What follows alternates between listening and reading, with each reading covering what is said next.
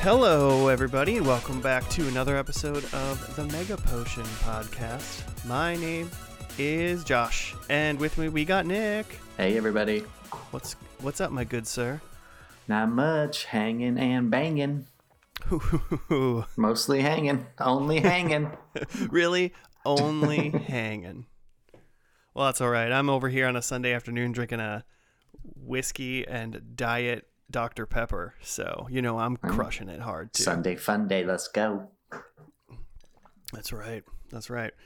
Uh, everyone, thank you for listening. You probably clicked on this because you saw something about Final Fantasy in the title.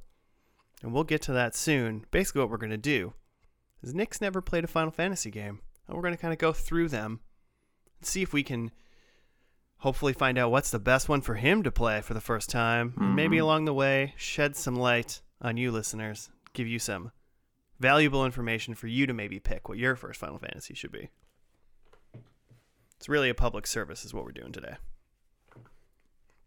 But um, before we do that, we had some news, some news that has happened since we've last uh, we've last convened, and I think the biggest one, especially for Nick as well, is that uh, there's been talks about a Switch Pro. Yeah. Well, I mean, there there've been talks about a Switch Pro. I feel like since the Switch came out, like Yeah, day two, people were talking about Switch Pros.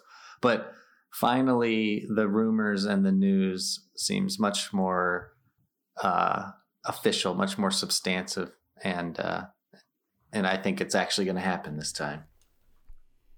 Yeah, um well because some of the news uh, obviously is I think maybe it's trying to come out in the fall here, like Yeah. holiday time, I would assume. Yeah. And then it's supposed to I've read OLED screen, Mm-hmm. which for the handheld portion, that's pretty great. That'll look great. Yeah. But I haven't heard too many positive things. I don't know if there's speculation or not of just uh the resolution per se on it. Yeah. Uh, so what I've heard is the yeah the screen on the Switch itself will be upgraded to OLED, but it will stay 720p resolution. yeah. Um, but then apparently when you dock, you're supposed to be able to get up to 4K resolution now. And they're using, or probably going to be using a new NVIDIA chip that does like some like AI upscaling or like machine learning um, 4K. So it's maybe not like true 4K, but you know, it does some kind of wizardry to to to make it look better or you know increase the resolution on, on textures and stuff um Right. And that's my that was where I got a little concerned about it. If it wasn't it's not going to be true 4K, it's going to be some sort of upscale. yeah I mean, listeners will know potentially um and Nick you probably know about me is I don't necessarily really care too much yeah about you're, that in you're general. one of those weird hardcore gamers that doesn't care about the tech I'm the one that just likes to play the I like the quality and content within the game, not whether or not it's uh so uh, that'll be a fun thing to say too once we get into the more Final Fantasies because I'm like Final Fantasy One, it's a great game. Sure, it looks like you know three blocks walking around, but great game.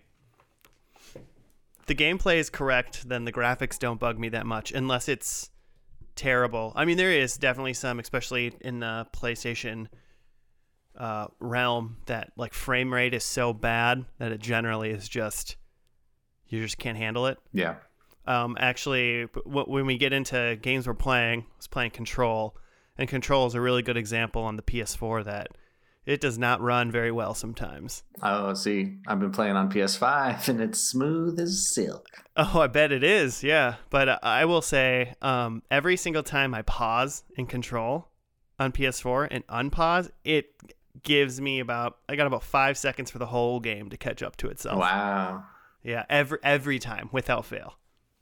yeah i'm not getting any of that No, that's uh that's what I got. So yeah, do you? I mean, you have a Switch, Yep. obviously. hmm Uh, Is something like a Switch Pro for someone who owns a Switch and and a, such a Nintendo boy like you? Is that a thing that you want to upgrade to? Would you upgrade Um, or wait until you break your Switch or something? I'm I'm definitely interested in learning more about it and seeing if an upgrade is worthwhile or you know necessary. I would only probably uh, you know upgrade on day one or close to day one if there were going to be new games that were only going to play on a Switch Pro. So if if it's not going to work, if if any new Nintendo games don't work on the old Switch now, Yeah. then I would um, definitely look into getting it as probably as soon as possible because I have to imagine, um, you know, there's rumors that this is going to um, coincide with the release of Breath of the Wild 2. And if they make that a Switch Pro exclusive, that's that's when I'm definitely going to think about it. That'll that'll be the thing that'll move the the system for Mhm. sure. Cause yeah, I, I guess if the new Breath of the Wild or a new Mario or anything came out just on Switch, playable on Switch and Switch Pro, I wouldn't. I'll just I'll just play, I'll just play it on my Switch. no, I don't think Nintendo's would will do that. I think they'll. I think they're looking at this as like a PS4 Pro or the Xbox One X or whatever they did, and it's a like mid-cycle refresh. So all the old games will still play on it, and anything new will play on both. And if it is, if that is the case, then I don't know how much better the the newer games are gonna look or be on a Switch Pro because if it still has to be able to play on the old one, I don't know how much of that AI upscaling they can do to really change things. Right. Yeah. I guess we'll find out. Time will tell, but it's exciting. I've been playing my Switch a little bit more, which is, you know, odd for me. So, even even this makes me think. As long as the Switch Pro comes out and they can say, "Hey, don't worry, there'll be no more controller drift or something." Yeah. Worth it. Right there. Yeah. I've had even even someone like me who has played very little Switch in its lifetime compared to like yourself. I have I have uh, had my Joy Cons start drifting. hmm No, it's it's happened to everybody, unfortunately. And some of us multiple times. If you've looked at a Switch, your Joy-Con has drifted. I'm telling you that right now. So, uh, and then a couple other little bits of news that are just more interesting than anything. Uh, is not going to for uh, factor into the conversation we're about to have, but Square uh, has released information about two, well, technically three more Final Fantasy VII related games. Yeah. Can yeah, can you decipher that for me? Because I've I saw some some announcements about that, saw a couple trailers, and I was really confused as to what these games were. I can, I can uh, enlighten you, Nick.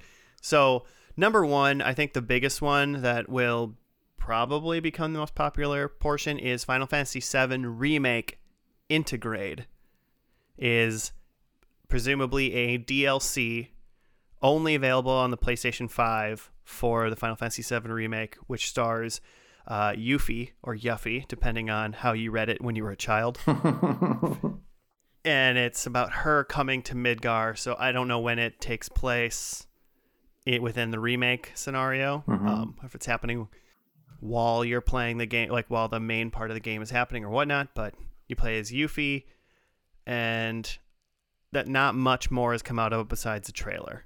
okay. So they kind of kind of uh, tacked it on to their Final Fantasy VII remake has a PlayStation 5 version Right. also. Right. Okay. Intergrade is coming out. Uh, it's I think it's slated to come out in June of this year. PlayStation Five. I'm a, I, once. Hey, Josh, PlayStation Five. Watch. Still don't have one. Probably won't have one in June. The way things are going. yeah, man. I'm going to be fully vaccinated from a world virus before I get a PlayStation 5. I just want to point that out. So that's that's what I consider the biggest news cuz I mean, I told my friend Brian that and the only thing he replied was, "Well, guess I have a reason to buy a PlayStation 5 now." so, And now, isn't there some confusion, or maybe, or or they've made it clear on like how to get the PS5 version, and if you get a free upgrade if you had the old version, and and yeah, they, they well they did it weird um because Final Fantasy 7 remake was a PlayStation Plus game. Mhm. One of the months. It might be this month right now. Yeah, I think so. Um, so the March game. I'm pretty sure that if you just have the P- PlayStation Plus version of Final Fantasy VII Remake, that is not a free upgrade considered Yeah. purchase. You didn't purchase the game to get the free upgrade, whatever. Um, but if you own it in any other fashion that you actually paid for it, I believe that then qualifies for the free upgrade. Okay. And I don't necessarily know how they know that. Right. There must be a little asterisk in the code somewhere of your your digital receipt, but so I I think that's how that's working. I mean, right away, you know, you play the PlayStation. For me, uh, what this is just me going. I don't really care about graphics that much because they show the side by side in the interlude trailer. They also Yeah. show like the Final Fantasy IV. Then it scrolls and it shows shows the Final Fantasy V graphics, and you know it has a lot to do that I'm watching on my my like laptop screen too, or like my little monitor on my desk. But I'm like, don't really notice that much of a difference. yeah. But when they're on a 70 inch TV or something like that, I suppose it's probably probably shows up a little bit better. So, but I would be happy to just play my PlayStation 4 version on my PlayStation 5 anyway. So when it comes to updates like that, they don't really scream to me. Uh, next two are mobile only games Hmm. coming out. So right away, uh, I, well, I mean, Nick, have we talked about this? How what what's your uh, view on our do you mobile game? Are you mobile gamer? Not really, not at all. No. Um, you know, back when everyone was first getting iPhones, or you know, those first couple years when the App Store was big, and it's like, did you get this new, try this new floaty jump game or whatever? And you know, I, I was, I guess, I was into it to, to that level, but I haven't downloaded or played a mobile game in years. I think my favorite mobile game ever I played was a game called Fall Down on my TI-86 calculator when I was in high school. Does that count as a mobile game? Love that. Uh, yeah, and, and I'm not much of a mobile game. If the if it is available anywhere else, I will play it Yeah. there. And if it's only available on mobile, I'm not. I'm I'm not gonna play it. yeah pretty much the same like i, I don't want to disc i don't want to like completely disregard all mobile games and and, and you know obviously if you are a mobile gamer that's cool too i'm not saying i'm not trying to gatekeep there either but Oh no, no, no, no. uh, and i know that there are apparently some really cool games and good looking games. Like a lot of games i know that there are games on that you can play on iphone that are also on switch and they look better on your iphone. Like if you had like you know you could probably sync up a controller to your iphone and probably then cast that to your screen and you basically are playing like a better version of something you could on a switch. Mhm. but i just never look there for games. Like I, i'm never trying to find something to play on a phone. Right. Yeah, I, I always see people playing like Final Fantasy games. They're like, oh, I just played through Final Fantasy Tactics, and it's an iPhone. Like, Yeah. Or they play on their like iPad and stuff. And I think my biggest thing is I like the tactile feel of buttons, and so I don't like playing just touchscreen on my phone. yeah same That's I think one of my biggest things. And then something just doesn't work in my brain where I just kind of forget that game exists Yeah. if it's only on my phone. Seems weird, but that's true. But I mean, you know, if you're like, hey, I play exclusively on my phone and it's working really well for you, I think it's just like more touch and feel for me for the most part. Yeah, it's just what I know. You know, if I grew up, if, you know, if I was born in the '90s or late or early 2000s and just like had an iPad in front of me my whole my whole life, then maybe yeah, I'd be like, yeah, mobile gaming is basically all I do. Right. Or if you're Japanese, for instance, big over there. they love that mobile game. They game. do, they do. Um, so these two are mobile games. First one is Final Fantasy VII: The First Soldier or First Soldier. Um, it's a battle royale Oh, that is really? set 30 years before Final Fantasy VII, and so essentially, I think what the basic story is is it's some sort of battle tournament to try to figure out who is the toughest soldier. Okay, And so, very interesting. A, a Final Fantasy VII battle royale in my mind would could potentially be really cool and do really well. So, and I'm just cu- I'm curious on why they would tra- like not trap it, but put it only on mobile. hmm When I feel like it's probably not that much more work to literally just release this almost this version PS4, Xbox One. I, yeah, I, that's I think the the thing you know uh, I was trying to say a little bit earlier is that mobile games or you know mobile you know cell phones are strong enough and powerful enough now that you could basically port them over to a PS4 or Yeah. Xbox and and you're not going to feel like they're downgrades like the visuals are are to par. I mean, I bet that I bet both of these Final Fantasy VII mobile games that are coming out would look as good, if not better, than some of the Switch games that have come out in the Yeah. past couple of years. Yeah. you know. Uh, so that's the first one, and then the second one is one called Final Fantasy VII Ever Crisis, uh, and this one's slated to come out sometime in I think 2022. First Soldier is supposed to come out later in 2021. If I didn't say that before.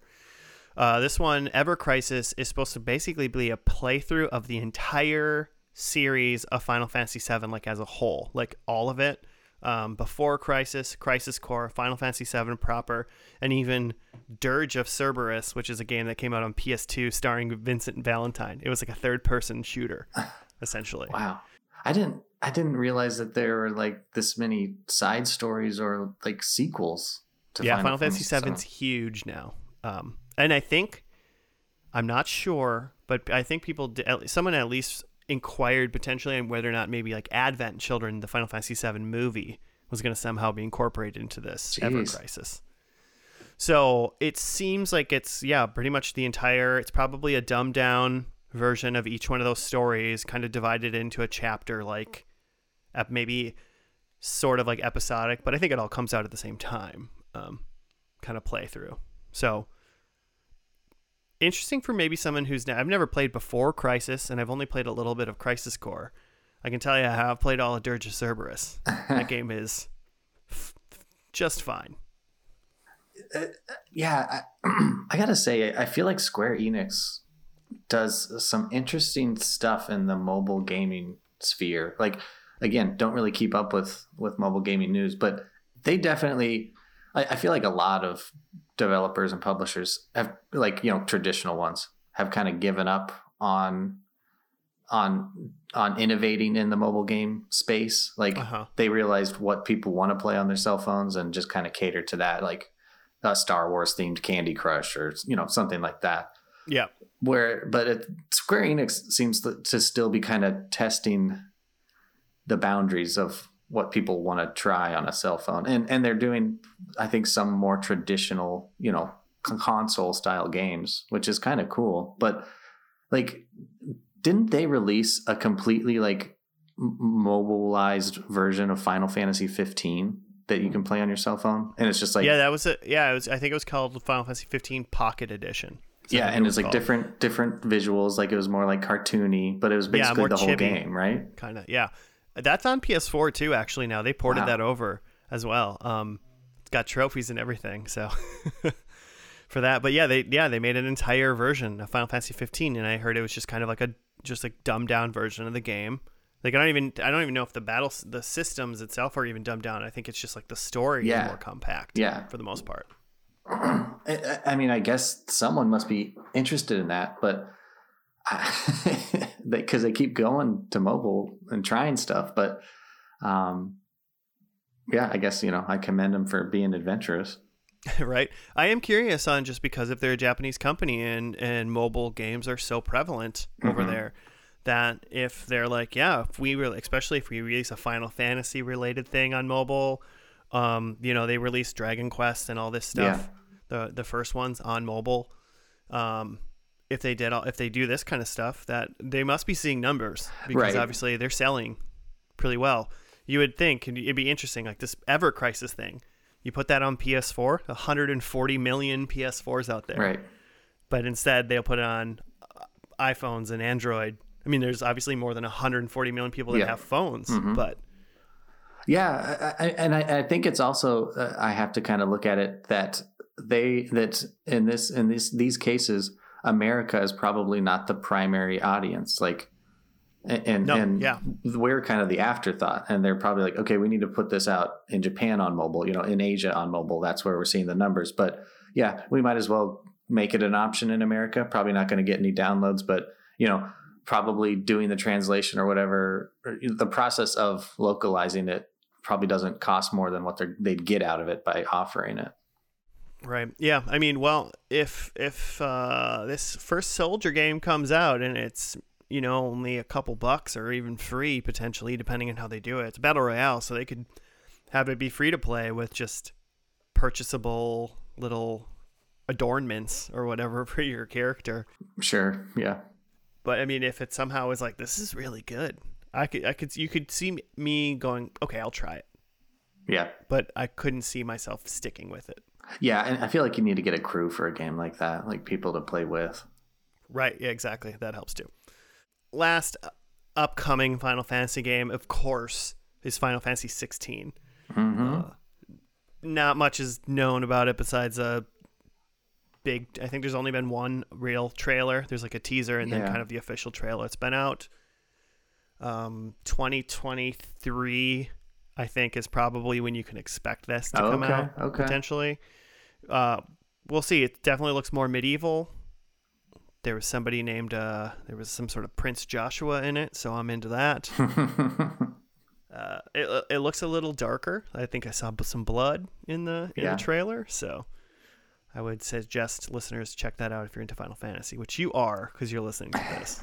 and is it isn't the guy who um uh worked on Final Fantasy 14 isn't he pretty heavily involved in this one? I think so. Yes. Oh my gosh, I should know his name, but I don't because I'm a bad person. But yes, I actually believe so. You can tell even uh, when I think I first saw the 16 trailer, it looks very similar to a 14 kind of visual. So it looks it looks it looks good. I, I'm I for one am extremely interested in this. It is at least a PlayStation, probably five exclusive at least for a while. Yeah, timed exclusive. Yeah, I'm assuming it's probably about a year. Sony's been spending that big. They think Sony definitely thinks that it's important to spend money and make sure that Final Fantasy stuff comes to PlayStation Yeah, first. yeah. I, I mean, it really has. I mean, I think it's since P- PS1 to me, Final Fantasy and and, and Sony have been kind of arm in arm. Right, right. Nowhere have I, and I think anyone really thinks that they think Final Fantasy and Xbox No, in the same time, and maybe one day uh, Nintendo. But I think it was Nintendo has maybe less powerful uh, consoles yeah, becomes less appetizing for somebody like Square trying to pull off a new super crazy Final Mhm. Fantasy game. Um, all right. Well, before we dive into or go through all the other Final Fantasies to kind of go through that with you and see which one maybe you think you want to play first, uh, let's talk about what we've been playing this past month. Alrighty, I'll, I'll go first. I'll start. I have finally rolled credits on Hades. Ah, I saw you playing it the other day. Yeah, so finally, just the last I don't know week and a half, finally, you know, strapped in and and did the work, did the grinding. Finally, beat it enough times to roll credits, and I'm glad I I'm glad I went through it. And you know, it's one of those games. Even after you roll credits, there's still so much more you can do, and the Yeah. story's you know not quote unquote over. Um, but I'm gonna probably leave it leave it aside for now. It's it's it's one of those fun games that I can just if randomly go back to it if I want. If I've got, you know, a spare 30 35 minutes, I'll just try and do a quick run or something. But You say how many playthroughs do you think you did in your? um I I I know exactly. It was 51 I had to do 51 runs to Okay, to to roll credits. You have to and you have to beat it like 10 times. I think you got your money's worth already. Oh, for sure. Oh yeah, and I've put I think it switched to say now I've put 50 hours into the game, so I've Yeah. I've more than got my money's worth and uh I yeah, hi- highly recommend that game. It's the first time I've really done any kind of roguelike stuff style game and uh I really enjoyed it. I don't think I'll look into other games in that genre cuz I think this one's special, but uh yeah, I'd say don't let that keep you from trying it out. Awesome. Yeah, I, that's uh, a game on my short list to still check out. So I guess if we're gonna go Switch, then I will go. My Switch game that I've been playing is I've actually gotten back into and are committed to finishing Grandia off via the Grandia HD remaster. There's Nice. one and two on that, and finally gonna finish the first one. And it's hit me again. It's good. It's great. It's a it's a very lighthearted RPG as far as uh, story for the most part goes. It knows how to hit your feeling buttons. Nice. It knows when to get serious, but for the most part, it's like let's go on an adventure. This is great, and the battle system's awesome. Nice. You can level everything up in the game. your characters level up, your spells level up, your weapons level up, and then as you use your skills, your as you use your weapons and the magic, those level up. You learn new skills, and then every spell and skill also levels up to one through five stars. Once you hit five, it's maxed, and the farther along in that, it actually the speed of which you um, do the spell is faster and faster. So that's the benefit. So you you learn how to because uh, for anyone that hasn't played Grandia, the bottom of the screen is kind of like an active time battle, where all of the characters in battle, enemies and people and uh, party members alike, are all on the bottom of the screen, and so they hit a little point, and then you get to type in what action you want them to do, and then there's a little bit of more space in between. So like a bad guy can get to their action before you, but you can interact. You can like say, "I want to do this spell," but if you have that spell maxed, you're gonna just s- almost skip in front of the bad guy Mm. and then be able to cast in front of them. And then if you get hit while you're trying to cast, you can get you can cancel an enemy can cancel your attack, or you can cancel an enemy's attack. So there's a lot of depth Yeah. in just that Sounds- little that sounds overwhelming. it's not too bad. Um, it's very it's just a it's a visual bar on the bottom, so it's very easy mm-hmm. to figure out. And as you keep going, it it just some people I might get trapped in the thing of like, well, there's so much stuff now. I just got to fight and just try to level everything up, kind of thing. Okay. but I don't think you necessarily have to do that. I'm one that likes to go like, oh well, my main character Justin's got fire and earth, and if he gets to fire, fire 25 and earth 10, then he's gonna learn something, and then I'll just make sure to cast Yeah. those things specifically in battle. You're always uh, going for something in Okay. the game, really. Okay. So, so that that's that's my first one. All right. Uh, my next game, uh, I've I've done a lot of completing this month. Uh, I completed Super Mario 3D World Oh, Um, and oh, uh, and Bowser's and Fury. plus plus Bowser's Fury. Yes, uh, super fun game, man. Uh, I just it, it's it's one of those games where you sometimes just have to sit back and appreciate it, and you know appreciate the game design and just like really like I'd, I want to thank the people who made this game because it's so freaking fun. Uh, yeah, can't can't say enough good things about it. Um, had a blast, man. Just 3D Mario games, through 2D Mario games, all Mario games are just so so cool, so fun. How was the addition of the Bowser's Fury? It was cool. that. It was. I mean, it was. It was short. I think I probably 100 percent of that in like three hours.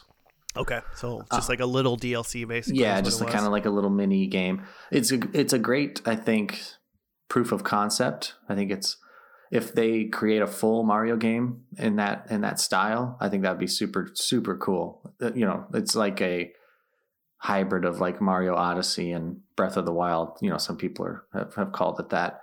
Um, so yeah, just think like Breath of the Wild with Mario platforming. That doesn't that just sound fun? that sounds that sounds that sounds cute and fun as Yeah. hell. Um, but yeah, I, I thought it was neat, and, and I'd like to to see them continue to kind of go down that road, try that out in a full game. Cool. Oh, uh, the game also prompted me to buy my first amiibo. Ooh, was it Bowser? No, it was a catsuit Peach because that's all they had at the Target. Um, so I was what do amiibos do in that game? Um, so catsuit Peach, when I use it, I get a random power up in a level. So you know, Oh, okay. get a fire flower or Tanuki suit or something. Will will automatically spawn once in once per level, um, or once per life.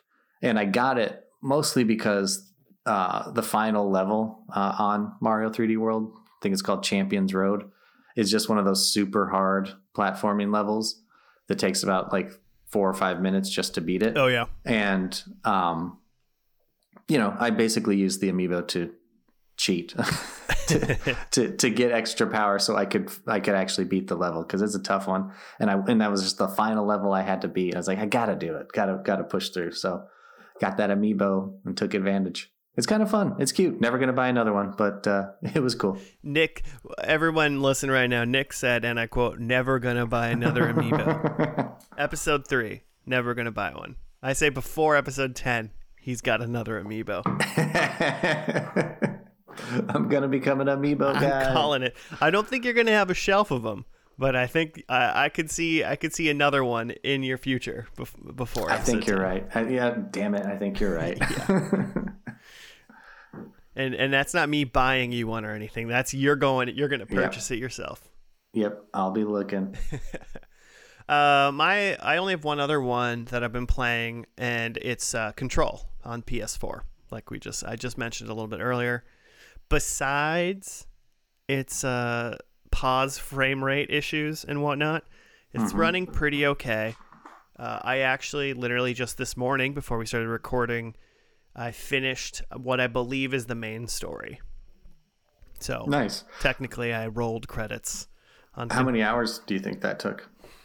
15 20 max i think Yeah, that's what I've heard. It's kind of the average. yeah I, I did i have plenty of stuff to do still you know there's a bunch of side Mm-hmm. missions to do some stuff and none of it at least at this moment right now that way it's set it up and nothing feels like it's just extra stuff for me to do because i'm done with Yeah. the story it Right. feels like as the character you are in the game and what's happening around you what was happening seems like stuff that hey you didn't do this while the game was going regular you still got to do this though this is still okay. stuff that needs to be done so it's a it's that's how they presented the side like quest Yeah. so it doesn't seem like oh well i already beat like i already beat the game so i don't need to go fight this other thing or do this other thing in hopes to get more upgrades because upgrades don't do me any good anymore Right. Okay. um, it's not it's not really about upgrades that I'm thinking. It's like I gotta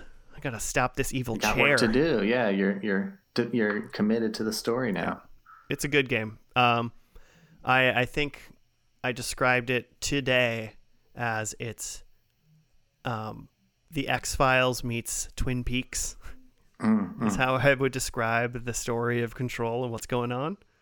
So I feel like if anybody out there likes any, never played it and likes either one of those, I think it's it's a fun. The story is presented really well. I like it, Awesome. and the gameplay is really fun. And everyone that I've talked to who's played it, um, for the most part, it's like what what's your loadout? Like what guns are you using, and what Mm-hmm. uh, s- skills are you using? N- none of us have ever had the same, like consistent. That's that's cool. Where you can just yeah, kind of play your own style. Yeah. So That's awesome. our friend Joe was playing with uh, the charge gun, which is basically like the grenade launcher, and I can't remember which other gun. And I was using just like the straight up handgun called grip, and then basically the shotgun, which is called shatter. And then I would just use levit uh, levitate, which is the not levitate's the one where you fly. Um, launch, where you can just pick things up and throw them at enemies. I just leveled up my launch all Ah, the nice. way. All I did was just huck things at people all day long, and I felt great about it, and it was awesome. that is a fun mechanic in games when you can do that. Yeah, they they did a really good job of being able to like you can fly. Yeah, get points. You you'll get a ability to fly. You can have a shield. You can launch things. You can take control of people.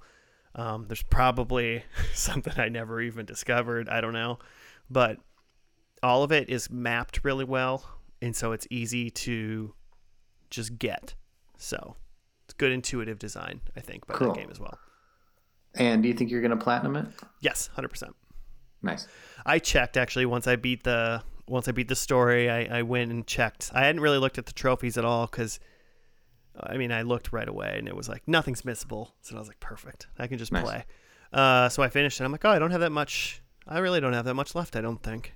So a couple side missions and then just kind of there's like there's just dumb side missions that are like go to this sector and like kill 10 people with the, the as in for headshots or with a certain Oh, gun or okay. something Mhm. so not the hardest things in the entire world, but a little time consuming. So I didn't really do any of that stuff while I played.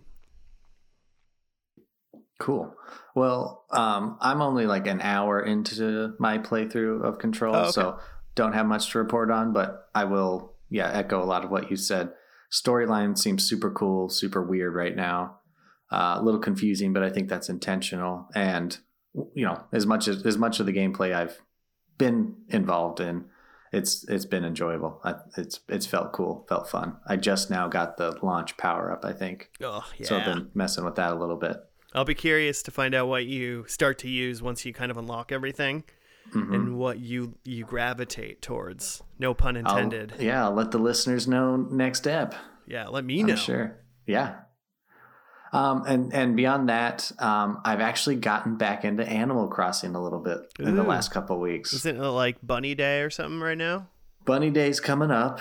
Um, I think next week or in a week or two. Um, not really looking forward to that because that was really annoying last year when I was playing. I Um, I was one of the, I'm one of those people that I like thought like I only have five more days to get all the eggs to like build Yeah. all the things and I built them all and then I realized I don't want any of these things. I hate all this egg stuff. Yep. Yep. It's exactly the same boat. Yeah, and he's trying to do that shit again this year. I just talked to the to the bunny man and he's like, if you build everything, I'll give you a special gift. I'm like, I'm not falling for that one two years in a row. But uh, yeah, just kind of like I've been feeling a little nostalgic for it since, you know, it's been about a year since everyone got it and was really getting into it. And so I went back to the island and and because uh, of like Mario's 35th anniversary, they have a bunch of Mario themed items now. Oh, that's cool. And I've been getting those, and that's actually inspired me to like do some work on my island again and try and get that five star rating, baby. I was I, at, when I stopped. Whenever I stopped, that was what like my main goal was in that game was to get that five star, and Mhm. I, I plateaued at four, and I Same. was just constantly told I wasn't good enough by Tom Nook, no, I, I know your pain, man. and so I gave up in a heap of shame. So I'm hoping that throwing all those items, those Mario items, on my island now will bu- bump me up to that five star. Because yeah, they keep telling me I don't have enough scenery, I don't have enough shit to to show off. So hopefully this will get me there, but we'll see. Yeah, I swear Isabelle told me I have too much stuff on my island. Mhm, mhm. And then three seconds, like, I don't do anything. The next day, she's like, I don't know if there's like enough like scenery around or something. Yeah, and it's exactly. Like, it's like, wait, what do you want me to? What? Make up your damn mind, Isabelle. I was like, what's an item and what's like a thing that is okay to be out here? And uh, is there a difference? I got a little fed up with that, but Yeah. Yeah, I don't know how much how long I'm gonna last on this play this playthrough. Like uh, you know, I'm already kind of getting to the point where it's like, okay, can can this go a little faster? Like, why can I only buy five of these items a day? Exactly. Um, but uh, but yeah, just because of those limitations, it's gonna take me a while to finish this little Mario uh, corner I'm I'm putting together. But once I finish that, if if I even fin- finish that, then I'll probably put it away again for months, if not years. well, hey, typical to me, years late to the party. I want to dive back into Stardew Valley at some point uh, with Mhm. friends, and I think there was an update to Stardew Valley as well since uh, last Yeah, time we yeah. played a little bit. Um, so you want to join my farm, Nick? It's available. I might, yeah, might have to relocate to Stardew Valley. Yeah, move move the farm to Stardew. Get off here, Nook Nook's Island. All right. Well, I guess it's time. It's time for top top topic of the show. The great Final Fantasy debate. Which one do you start with if you're new to the series? Um, right away, I guess right away, Nick, you've never played through a Final Fantasy before. You are correct. I don't even think I've ever really started. Uh, no, I I tried to start Final Fantasy five. Is that the no six? That's the last SNES one, right? Yep. Yeah. Yep, that would be the last one. on Tried to start that one once, and I think I, you know, by start I mean I played for like an hour and a half, maybe two hours, Sure. but that's it. Okay. Well then, we got a lot of work ahead of us. So I think what our goal is here is I got a couple things I got a little story synopsis for each game. I got uh, what they're basically currently available on, and a little bit of topics about uh, uh, details about the battle system because that's very important. You know. Mm-hmm. Um, so we're gonna start at number one. We're gonna go all the way through fifteen. Buckle up, Strap listeners. in. Uh, you know, we'll only have to be on each game for a couple minutes max, really. But uh, I'll I'll do my little spiel per one, and then you can ask me some questions if we need to, Sounds great. Let's do it. and then we'll and then we'll see if we can mathematically decide. Beyond a shadow of a doubt, ob- objectively, what the best game to start with is. Um, it's just funny. You can go on to Reddit, especially Google. If you Google which Final Fantasy game should I start with, Nick, Square Enix's website itself has an article from September 30th, 2019, Oh entitled wow! "Which Final Fantasy game should I play first? Uh, I can tell you right now, looking through it, they do not tell you which one to start first they do go through all 15 um, and they actually in they actually um, talk about what about the spin-offs as well because some final fantasy games 10 13 uh, tactics. Those those all have those are all spin-offs. 10 10 10 has a 10 2 13 has a whole trilogy. Final fantasy 4 has a little bit of a spin-off that was made later on. So we're not talking about any of these spin-off stuff. We're talking Okay. straight up numbered mainline. That's it. Because if yeah, if anything, I would say start with Final Fantasy Tactics because it's the best game in the entire world. So that's not what we're gonna do. So starting off, Final Fantasy One came out originally in December of 1987 in Japan, and it was released in 1990 in the United States. Uh, original platform. Uh, I'm gonna use it just FYI when I say something like NES or Famicom or Super NES or Super Famicom. I'm just gonna use those as the same thing. So no problem. so whichever one I say, listeners and Nick, just know that I'm not trying to do one or the other dirty by ignoring it. Uh, one other thing is is uh, so Final Fantasy One current platforms, kind of the easiest ones is either the PSN. So yeah, I think you can play it on PS3, Mhm. um, or it came in a Final Fantasy Origins, uh, like one CD game included with Final Fantasy two for the PlayStation One. Um, Oh, kind of going without saying, I'm not going to mention every time. Almost every single Final Fantasy there is, well, especially the NES and Super NES ones, especially, they're all available on iOS or Android if people want, and almost all of them are available on Steam. Hmm. So those are just kind of like if if when I don't say it's on Steam or iOS or Android, assume that it's there because I'm just not going to say it every single time. Okay. Um, and those are iOS and Android ones, especially. They're kind of kind of remakes. Everything's kind of a remake. They just look graphically different. I'm not super into the way they look, but Okay. you can get into that. Um, so, Final Fantasy One, a little synopsis.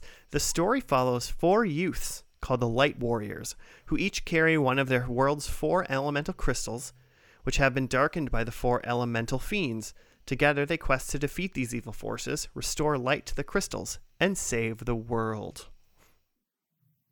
So the first game, and they're going crystals already. I thought that was a later edition. Nope, that is a. As I read these synopsises provided to me by Wikipedia, thank you, Wikipedia, uh, you will find a crystal theme that started way back in 1987. They they know what they like. They knew. crystals. Biggest thing is the battle system, turn based. You just one at a time, everyone's on sc- screen. And you have four characters at the beginning. None of them are actually named. That's why it's just kind of four use, four warriors of light are here Oh. to save the world.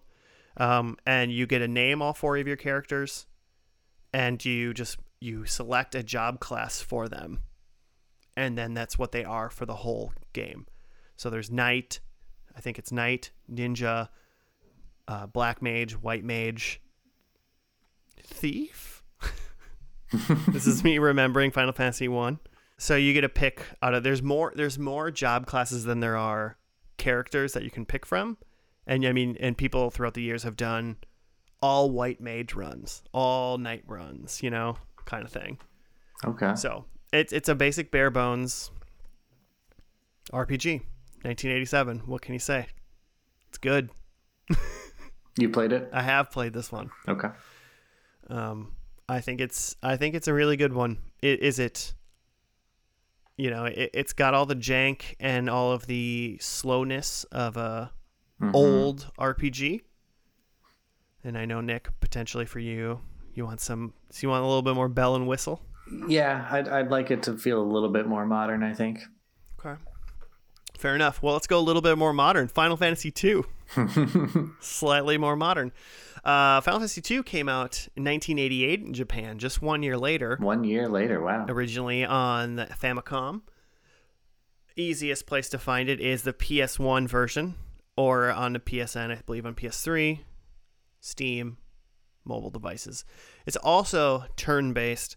However, the biggest thing about the battle system uh, that people very much dislike about this game is that there's no traditional leveling system. Essentially, it is you want more HP, you got to get hurt. Once you when you get hurt, you get more HP. If you want your magic to be stronger, you should be using that magic. You want your sword's attacks to be stronger, you use your sword attacks. So it kind of builds on I feel like Skyrim does this if I'm going to be Huh, honest. yeah, like the the. Elder Scrolls you level up what you use for the most Yep, part totally. Okay. this is universally i would i would i dare to say this might be universally uh disliked by most people final fantasy 2 i feel like if you would read uh, rankings of final fantasies this one might be always uh, uh, it would almost for surely always be near the bottom of Mm. people's final fantasies they have a big problem with the way the leveling up system works in this game Okay. Okay. Well, shit, I can't play the worst one as the first one. Uh, Final Fantasy II, the game centers around four youths. Have you heard that one before? The, wh- whose parents were killed during an army invasion by the Empire of Palamecia, who were using Hellspawn to conquer the world. Three of the four main characters join a rebellion against the Empire, embarking on missions to gain new magic and weapons. Enemy, uh, they destroy enemy superpowers and rescue leading members of the Resistance. Okay. So more of a more of a resistance fighting back game Mhm, as to mhm. opposed as a And I didn't hear any mention of crystals. no crystal mentioned. I I've played this one as well. I don't think it's the worst game in the world. I don't think it would be the one I would start on either, but Okay. I don't think it's as bad as people want it to be. As bad as the internet tells you it should be. Hmm. Let's see. Final Fantasy 3. This one's a little weird. This one's very hard to find. Um, Huh. and I'm saying Final Fantasy 3 as an actual Final Fantasy 3 originally released in 1990 in Japan, not Final Fantasy 6, which was released in 92 in Japan. The one that's 3 in the SNES here, Yeah. which is really 6. talking Yeah, true Final okay. Fantasy true Final Fantasy 3.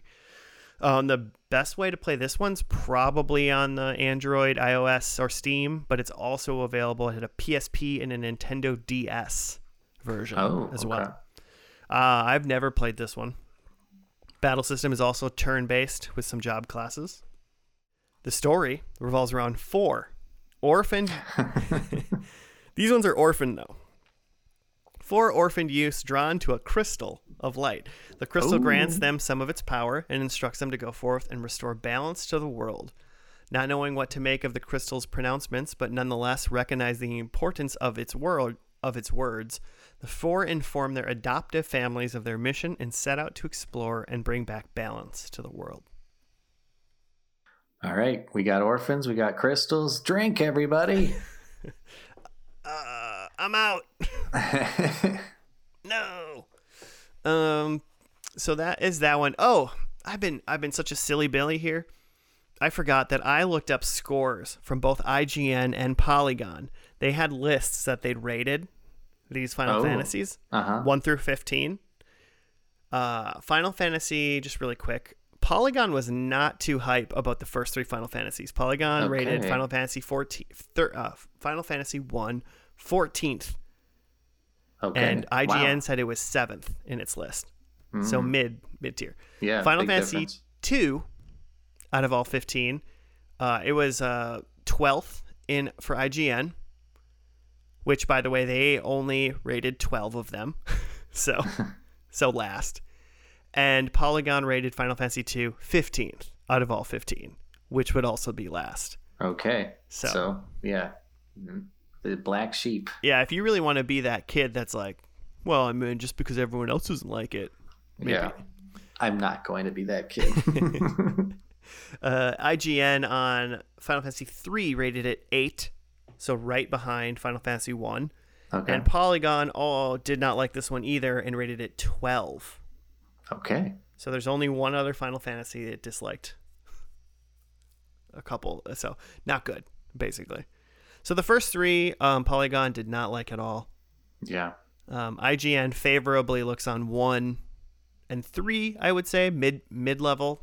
Once again, not Yeah, they're probably looking at it more from a historical standpoint, and you know what what what the what the game's created in the bigger picture. Mhm. And I bet Polygon's more just like this game is ass. Next. yeah, I should have looked up. I bet like Kotaku had a rating as well, but I did not look that up. yeah, their website's kind of a mess anyway. Uh, Final Fantasy IV originally came out um, in 1991 in Japan, and it also came out in 1990. So July 1991 in Japan, October 1991 in the United States, but it came out as Final Fantasy II in the United States. Okay, confusing. Confusing. Um, originally on the Super Nintendo, its current platforms are easily more easily on the PSP, PS1 version. I believe it's on Final Fantasy Chronicles in PS1, or uh, there was a Nintendo DS version. Um, okay. let's see what the story holds. Wikipedia says the game story follows Cecil, a dark knight, as he tries to prevent the sorcerer Golbez from seizing powerful, wait for it, crystals and Oh. destroying the world. He is joined on his quest by a frequently changing group of allies. Final Fantasy IV introduced innovations that became staples of the Final Fantasy series and role playing games in general. Its active time battle system was used in five subsequent Final Fantasy games, and unlike prior games in the series, 4 gave each character their un- own unchangeable character class. Oh. So, 4 said, These are your characters, these are their names, this is what their job is. And it also introduced what is known as the active time battle. So, really turn based, kind of easy to understand. hmm Once it's your turn, the game basically just pauses, lets you select what you're going to do. Active time battle, and most of these can be changed in the in the in the settings. Active time battle can you can say you can set it to wait, which basically just turns it into turn based. Um, but Okay. active time battle is supposed to be when any of your four characters their bar fills up, so it's time for them to go. You put in their command, but even if it's waiting on you to put in your command, the bad guys can still just attack you. Oh. So you still you you want to be entering in your commands and whatnot while you're playing an, in a in a timely manner, Okay. or else you're basically just kind of letting yourself get hurt. Yeah. Okay. So it's a little bit more, um, a little bit more hands-on, a little bit more real time, but still turn-based. Still turn based, yes. Interesting. And it became a popular. And this essentially, the active time battle or the ATB system, would be the primary battle system all the way through Final Fantasy X, essentially. Oh wow. Final Okay. Fantasy X would turn, would change, but everyone after that is basically this. Oh, and also apparently Final Fantasy IV introduced save points. First, first one was save points. Damn. so I, I assume the other ones, uh, like in Final Fantasy One, I know you can, you you went to like an inn or somewhere, and that's where Uh-huh. you would save. Also, IGN and Polygon all ranked this as their fourth best Final Fantasy. Wow. Okay. So high so, up. Yeah. Okay. Interesting. This this uh, now I'm getting interested, and this could maybe be the one. Ooh. Uh, I will say I definitely have a friend who would highly recommend this as one of their favorite Final Fantasies. It is a very good story. It's a little darker, I think, than some of them. So, still, you know, s- SNES game, but it does not look bad by any means. Yeah, I mean the pixel art that they did back then was pretty cool. hmm Uh, Final Fantasy V. This came out in 1992 on the Super Famicom. Its uh, current platforms pretty much are PS1 or the Game Boy Advance. It had a active battle system, and it had. I played that when I first played this one. I thought this was the one that really, really opened up job classes. It has, I think it's uh, forget how many people in battle, but there are a lot of job classes everyone can learn. And it's kind of anyone can have any job class they want throughout this game. So it's a really wide open system of what you want to do and what you want your people to be. Um, this game, Final Fantasy V, begins as a wanderer named Bartz investigates a fallen meteor.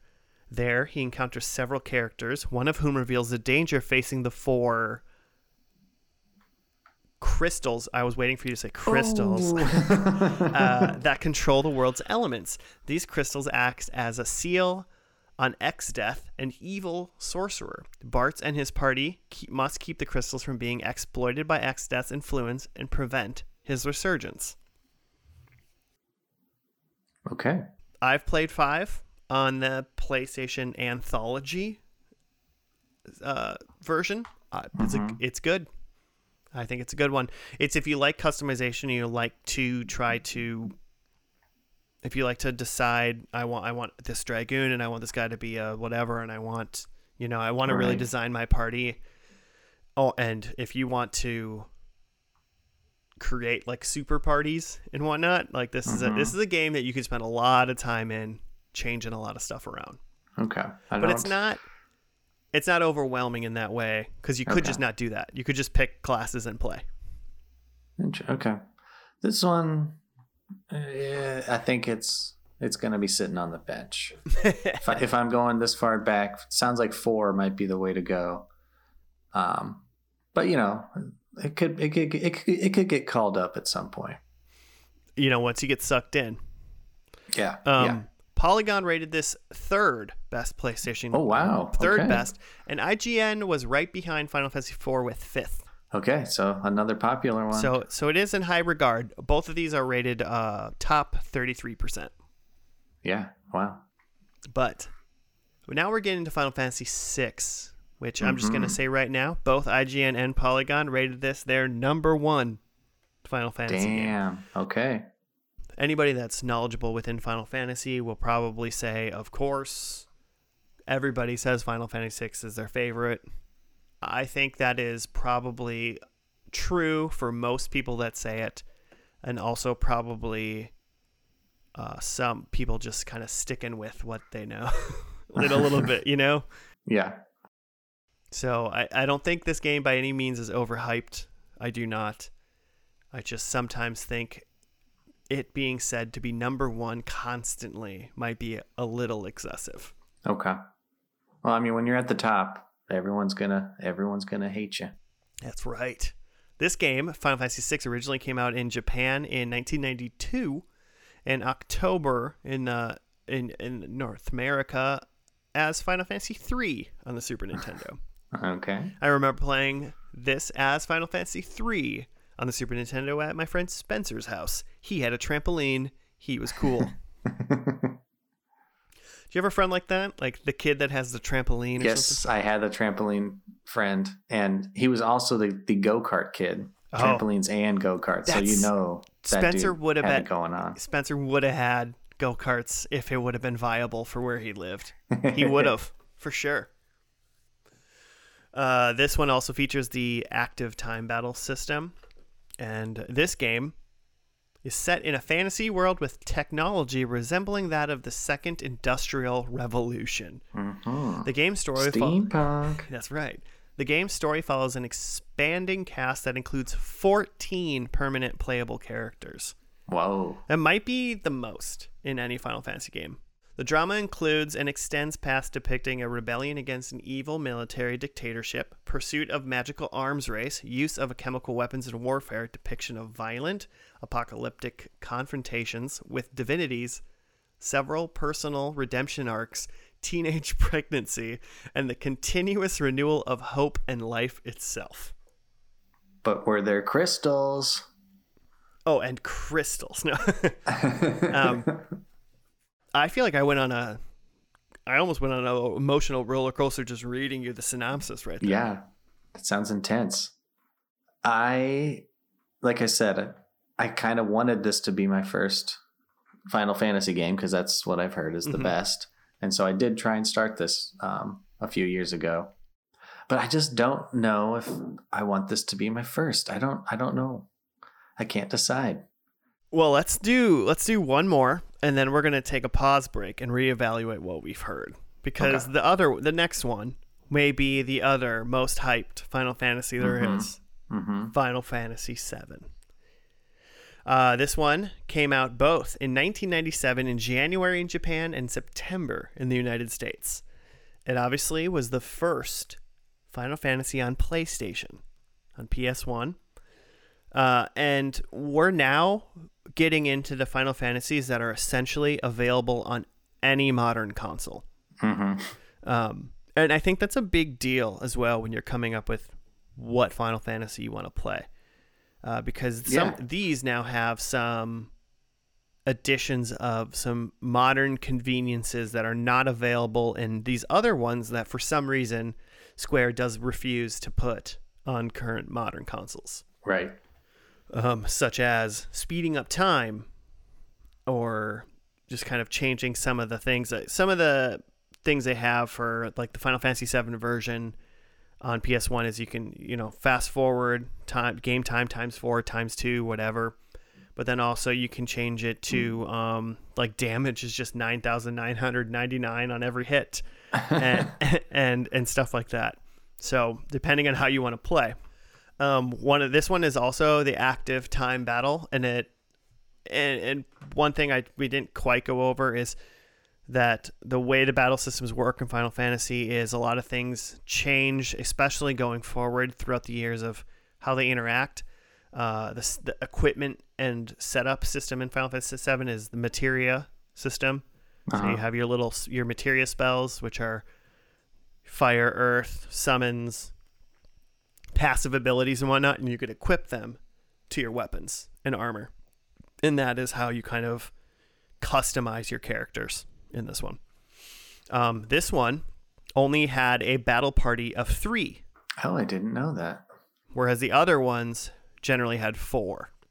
Just in case you didn't know, Nick, this game story follows Cloud Strife, a mercenary who joins an eco terrorist organization to stop a world controlling mega corporation from using the planet's life essence as an energy source. Events send Cloud and his allies in pursuit of Sephiroth. A fo- no one's ever heard of him, so let's move along. No. Uh, a, f- a former member of the corporation who seeks to harm the planet and become a god. During the journey, Cloud builds close friendships with his party members, including Aerith Gainsborough, who holds the secret to saving their world. I mean, this is the granddaddy of them all. This is the one that made me so jealous of all my friends who had PS1s and I had the 64. I remember seeing the ads for this game on TV. Is you know like they were showing the, the 3D cutscenes, thinking this is the, the the most incredible graphics I've ever seen. And you look back on it now, and it's like they duct taped three polygons to each other. But still, man, yeah, I was jealous. I wanted I wanted this game so badly. This game, I mean, this game had FMVs in it. You know, oh, that's Oh, just the way it started, and it look. I mean, even though it doesn't look, obviously, just because it's the transition from sprites to 3D. Mhm. So as far as a rough looking original version of a game, this one at times can definitely look very rough. yeah. But it has those like fully like rendered backgrounds everywhere. So all the yeah. backgrounds look beautiful. The characters' battle sprites or battle characters when they're in Mhm. battle, they look really good. It's mostly Okay. just their overworld oh yeah, okay. stuff. Um, so, IGN rated this six of Oh, all wow. time, which honestly is very surprising to me as Yeah. well. Um, and Polygon rated a little bit lower at t- eight. Oh, geez. Okay. Yeah. That it feels like they're being a little contrarian, or or, or maybe just trying to. Uh, Um, I think a lot of people are about to get real mad at Polygon when I talk about the next one and what they Oh. ranked it. Okay. so now my question to you is: If I wanted seven to be my first, Yes. would we? Would it be the original seven or remake seven? Because I I haven't been fully spoiled, but I've been spoiled enough to know that the remake ends, or there are moments in the remake that are they are they're that that tell the game the gamer that they're telling a different story, or this is like a different universe, or there's something going on weird that like comments on the original. Is that correct? Yeah. So I mean, my first thing, no matter what, is that Seven remake isn't done. You know, Yeah. it's only part one. Mhm. So right away, I don't think that would be a good place to start, just because you're not even you're not getting a whole story. You're getting Right. a full game. Like that is a 55 to 80 hour game, depending on how much of it you want. You know, how much of a mm-hmm. completionist you want to be. Full game, no problem. You definitely like it's modern action RPG instead of what original seven is is just essentially turn-based active time battle. Yeah. Okay. So that that right there, I would say no. I don't think you want to do seven remake first. If seven was going to be your first one, which honestly, really not a bad spot to start, I would say just as long. I mean, it's all about basically you being able to handle. It's a little bit slower just because it's going to be a turn-based game. So mm-hmm. battles are the the battles are where it's going to like make or break a lot of people. Any of these essential ones through PlayStation One it's gonna really go can you just like are you patient enough Right. seven remake only goes through midgar which is essentially about the first four to five hours of final fantasy 7 oh wow. it's not even the first disc of final fantasy 7 what else? What else? Um and it's different. So uh, uh there'll be a lot of people that'll be very very hard pressed and and say you absolutely cannot play 7 remake without playing 7 because you're not going to understand what 7 wanted to do and then any of the changes that are being made by remake you're not going to appreciate them i don't know that's my hater is that my hater voice? Is that what i just did? Or it's i feel like that sounded a little alex jonesy so. Yeah, careful. sorry. Uh and and i'm i believe that's true in in a way whereas like i think everyone that plays remake will appreciate remake a little bit more having played That's what I. seven yeah, first. that's what I feel like. Uh, that's that's the vibe I've gotten, and that's why. Yeah, I don't want to jump into remake before having had the experience of the original. but also having remake it's out it's available it's free Mhm. you know to playstation owners yeah, right now Yeah. if if if you thought I'll play remake part 1 and in between when remake part 1 comes out and remake part 2 comes out maybe I'll dabble into Final Fantasy 7 especially while it's fresh Right. you're going to be able to see like what's changed like whoa that was different you know Yeah. I yeah. played I played Suikoden 2 before I played Suikoden 1. And I'll tell you right now, when I was playing Suikoden 2, I was like, man, Flik is really great. I really like this other character. These characters are awesome. This is fun. And then I played Suikoden 1. And I went, Uh-huh. holy crap. I love these guys. I remember you from Suikoden 2. you know? So I, Yeah. rever- I reversed it Yeah. but I still got the excitement of seeing characters I remembered and knowing and doing what they're doing. So, ideal to play remake first? No. Big a big deal? That just depends on who you talk to, Sure. really. So, that's kind of my take here. All right, Nick. Now we're on to Final Fantasy VIII, which uh, I will be uh, forthright in telling you that this is one of my favorite Final Fantasy games. hmm I will also be forthright in telling you I don't think this should be your first Final Fantasy. Easy enough. it came out in 1999 in Japan in February and September in the United States, originally on the PlayStation 1.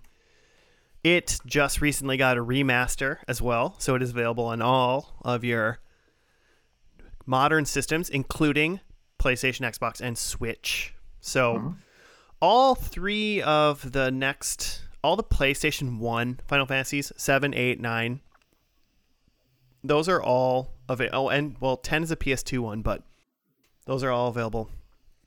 But I kind of think that uh, PlayStation 1 with the modern conveniences might be a solid thought to come up with, with from what you're Okay. thinking.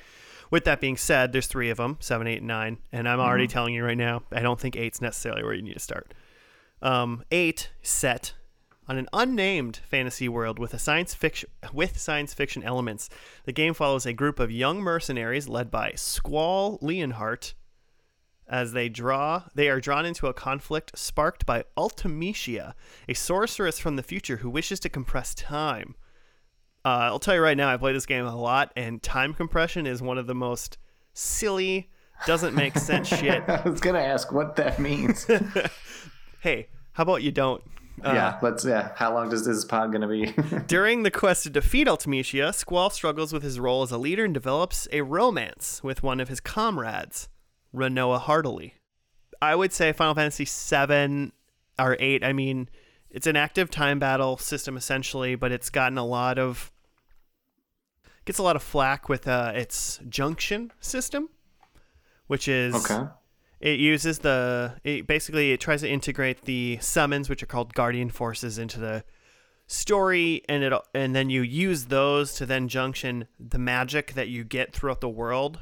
Instead of magic like you have fire and you have 20 mp and fire costs 2 mp to cast every time magic's kind of like an item where you draw it from either enemies or points within the overworld and then you can have up to 100 magics of a certain type at all times. So fire 100 fire 2 fire 3 you can have 100 of each of those. Well then you want to you junction those to your actual character and that gives you stat increases.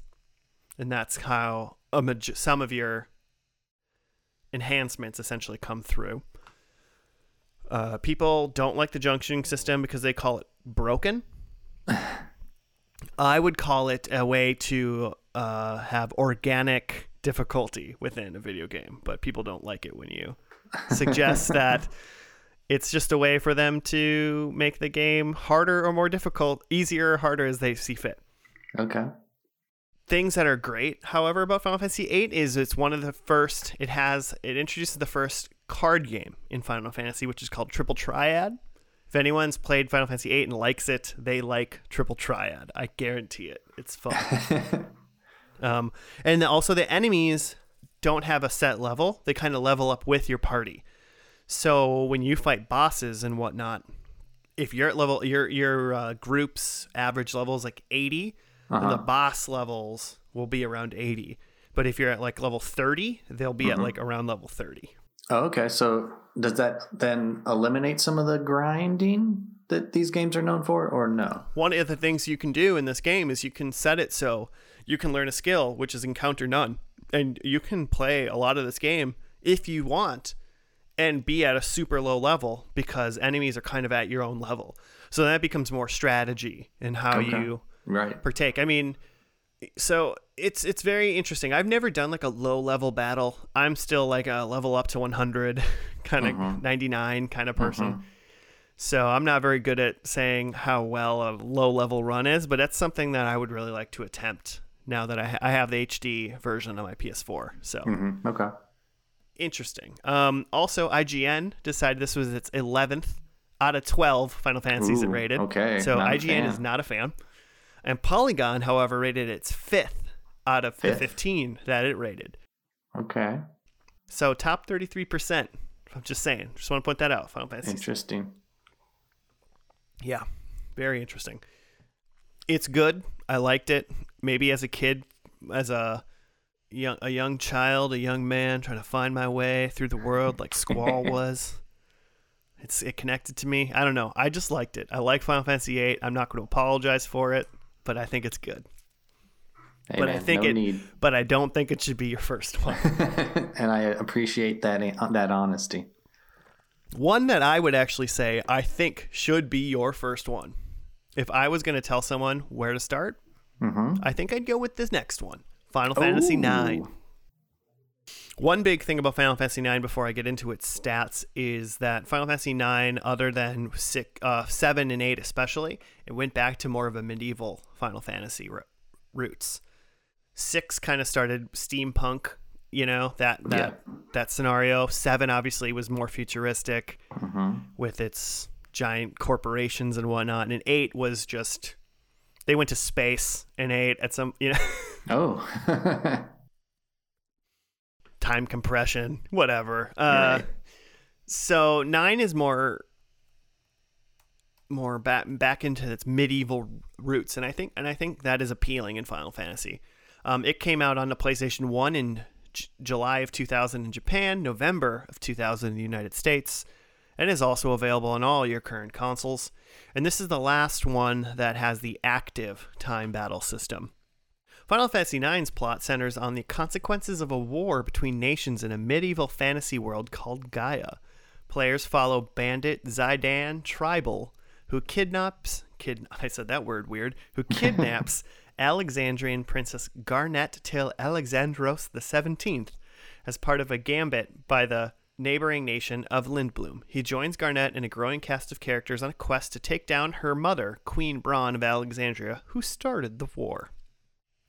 I liked this one for a lot of different reasons. It has a ability, you, you typical leveling up system, but you get equipment. Everyone kind of has their own job class. You know, like Garnet is a summoner. Um, Zidane's kind of like a thief class. There's a knight guy named Steiner in it. Uh, there's a lady named Freya who's like a dragoon lancer. So you kind of get to pick who your favorite kind of character is and kind of do it like that, but you can't customize what their their job is. okay. But they learn the the way they learn their skills and attacks throughout the game is they get you equip them with certain equipment, a helmet or a weapon, and that weapon will help them learn a certain skill. Oh, that's fun. I And so then that. it's for every battle you gain an ability, you get a points that then go towards that. So then as you master the skill on that equipment, then you're kind of encouraged to then equip something else Uh-huh. to then learn some more stuff.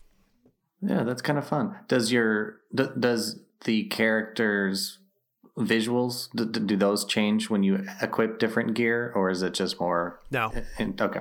no, that's pretty common in Final Fantasy. There's not many like they didn't they didn't they don't uh, go into that hard they didn't go into that hard sprite work or graphical stuff where if you're Sure. holding a different sword it really looks like it for the most part. Yeah. I think when you equip different weapons in battle, it, the weapons show up differently. Okay. But if you're wearing a helmet or something, that's not. Yeah. You know the character. I didn't expect it to. Yeah, especially a game from back back in 2000 uh, doing that, but I just was wondering. Yeah. Some some uh, like hidden PlayStation gems have games like that that'll switch some of the stuff up, and it's like, oh wow, you just really appreciate those that little nod. Yeah. Um, big thing about uh, another thing is this also had the second card game in it called Tetramaster. Tetramaster is probably, I think you'd, I think if you went online and debated people, I think there would be a lot of debate on whether or not Triple Triad or Tetramaster is better. Hmm I'm pretty confident that Triple Triad, however, is in Final Fantasy Final Fantasy 14, the MMO. Oh. It's one of those. I should probably be looking this up. Um. Now, do you have to play the card game in order to beat the game? It's just more of a side thing. Just a side thing. Okay. Final Fantasy VIII uses the card game. Triple Triad, by the way, the Final Fantasy VIII one is in Okay. 14. Final Fantasy VIII uses Triple Triad to you can play the game, but it also has a system where you can you can dismantle the cards, and those cards will give you certain items. And mm-hmm. some of the cards are like super rare, and they give you like really good items. So that's kind of how it incorporated into the game as it's as a whole. Okay. Final Fantasy Nine has some other stuff like within the in world, but I you can't like dismantle the cards. It's more of like just a collecting all the cards and playing a good card game. Okay. All Both right. those card games are good. What I'm saying is, is at least Final Fantasy VII had a lot of good mini games on the side because of the Gold Saucer, which is like a, just a mini game hub that it had. Uh huh. Final Fantasy VIII had an amazing card game and Final Fantasy IX continued to have an amazing card game. Okay. Um, Final Fantasy IX also has a thing called Chocobo Hot and Cold, which is like a kind of just a side quest where you ride a chocobo around the world map to find like a Mhm. little section on the world map that's like a picture, and you peck around the ground to find really important items. I think Chocobo and Cold is how you get like Garnet's ultimate weapon in that game, or at least one of the persons.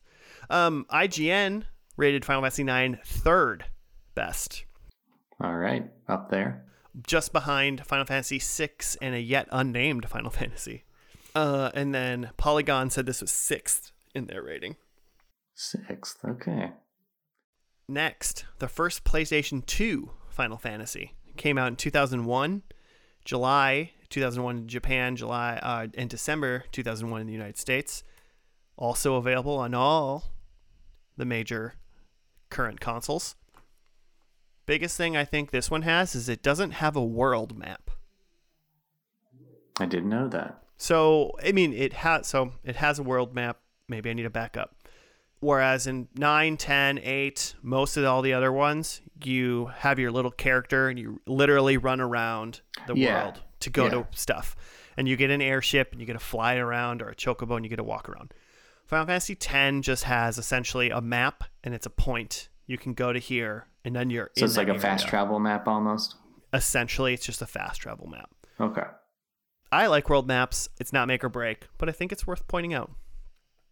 It had a conditional turn based system. And so hard for me to describe what that means, but really it, it had on on the top of the screen it showed all of the characters in what order they were going to have their turn. And so then you could manipulate that a little bit if you wanted to. Uh, and it also, with all the characters that you had on the battlefield, you could take a turn and actually remove one of the characters that's in your battle and then replace it with someone that's in, like, that was not in your original battle party, but that's in your party as a whole. So if you have six whole characters and one of them's not in the battle, you could trade them out. Oh, okay. So basically, all of your characters that you have could be utilized throughout the game. Um, Final Fantasy X, set in a fantasy world of Spira, a settling, a setting influenced by the South Pacific, Thailand, and Japan. The game's story revolves around a group of adventurers and their quest to defeat a rampaging monster known as Sin. The player, the player character is Tidus, or Tidus, I guess, depending on who you're talking to, a star athlete in the fictional sport of blitzball who finds himself in Spira after Sin destroyed his home city of Zanarkand. Shortly after arriving to Spira, Tidus joins the summoner Yuna on her pilgrimage to destroy Sin, whose real identity is that of Tidus's missing, abusive father, Jack. Ooh. So you've got daddy issues, Nick. This might be the one for you. This game has some of the most infuriating mini games that you need to do to platinum or do a full completion run. Back when it came out in PS2, we were not platinuming anything, but I can tell you my friend Brian dodged lightning for hours so he could get a weapon or something. It's it wasn't worth it, I can tell you that. Uh, IGN said this was the ninth best Final Fantasy, and Polygon said it was the tenth best Final okay, Fantasy. not big fans. Not big fans. A lot of people really, really like the story of this game, and I think it. And I've played it. It is a good story. I mean, that's one thing about Final Fantasy is gameplay is number one for the most part. Battle system, if you enjoy the battle, I think is really high. But some of these stories are great, and some of these stories are just good. You know. Yeah. So Yeah, I feel like this game to me is one of those like generational games where I feel like people who are a little bit younger than us, uh huh. this is the one they ride for.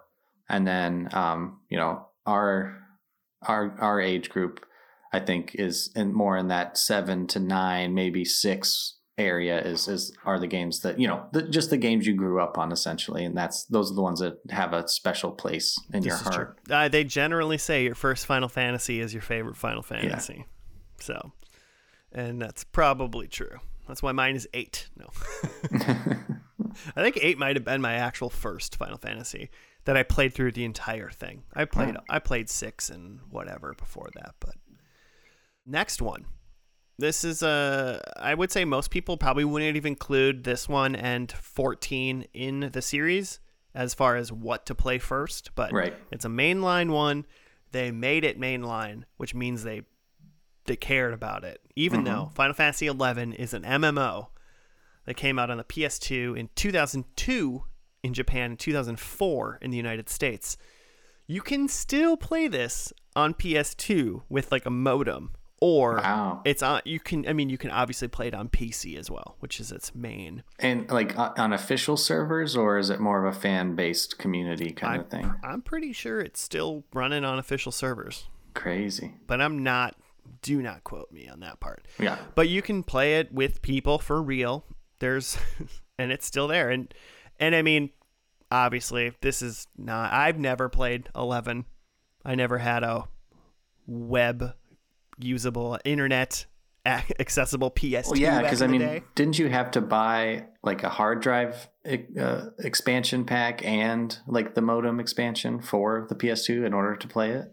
yeah there was multiple things i think that you had to get to do it on, PS, on ps2 at least um, ign did not rate this game because they did not keep it polygon threw us a threw us a bone though and rated it number 11 to play it's i mean it's not it they they would rather play final fantasy 11 on ps2 mmo more than they would rather play final fantasy 1 final fantasy 2 final fantasy 3 and an upcoming final fantasy as well. Final fantasy 11 the story is set in a fantasy world of Vana'diel dial. I don't know how to say that word where player created avatars can both compete and cooperate in a variety of objectives to develop an assortment of jobs, skills, and earn in game item rewards. Players can undertake an array of quests and progress through the in game hierarchy and through the major plot of the game. Since its debut in 2002, five expansion packs have been released along with six add on scenarios. Each expansion pack and add on brings a new major storyline to Final Fantasy XI World along with numerous areas, quests, events, and item rewards. This one, along with Final Fantasy XIV, essentially means do you want to play a Final Fantasy game forever? Yeah. This is one of those ones. You know, I mean, with five add ons already for Final Fantasy XI, I mean, there's not going to be any more, I would assume. But an expansion pack in itself is generally almost a small RPG right there. So I wouldn't recommend for anyone to start it there because I'm sure sure there's not the the amount of people available even for an MMO. Yeah. And also we have a better Final Fantasy MMO coming yeah. up. No. Next. No need to. No need to debate it. This next game was rated both the second best Final Fantasy for both IGN and Polygon was Final Fantasy 12. Wow. Okay. Yeah. I, I feel like this one has only it's its esteem has only grown in the year since its release. I think that's true. I feel like when it first came out, I, I remember you know people not being huge fans of it or supporters of it, and since that remake came out a couple years ago, it seems like uh, I see an article. I would see an article every couple weeks saying like twelve might actually be the best one. Um, if I will say I played shit out of 12 when it came out. Uh huh. Uh, this was my co- this is like the I'm a poor college kid and this game is out and this is the game I'm playing. Cuz it came out right at the tail end of college. It came out in 2006 in the United States and Japan on PS2. It is yeah, like you said, remakes for everything available, so it's there. Uh, it had what I don't it's called an active dimension battle system. Ooh, ADB. this is a hard one to describe.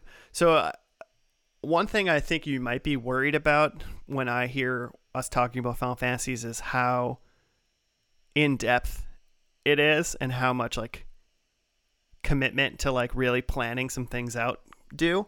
And I honestly think Final Fantasy 12 is a super in depth game that demands that you actually pay attention to its depth Uh-huh. when it comes to battle.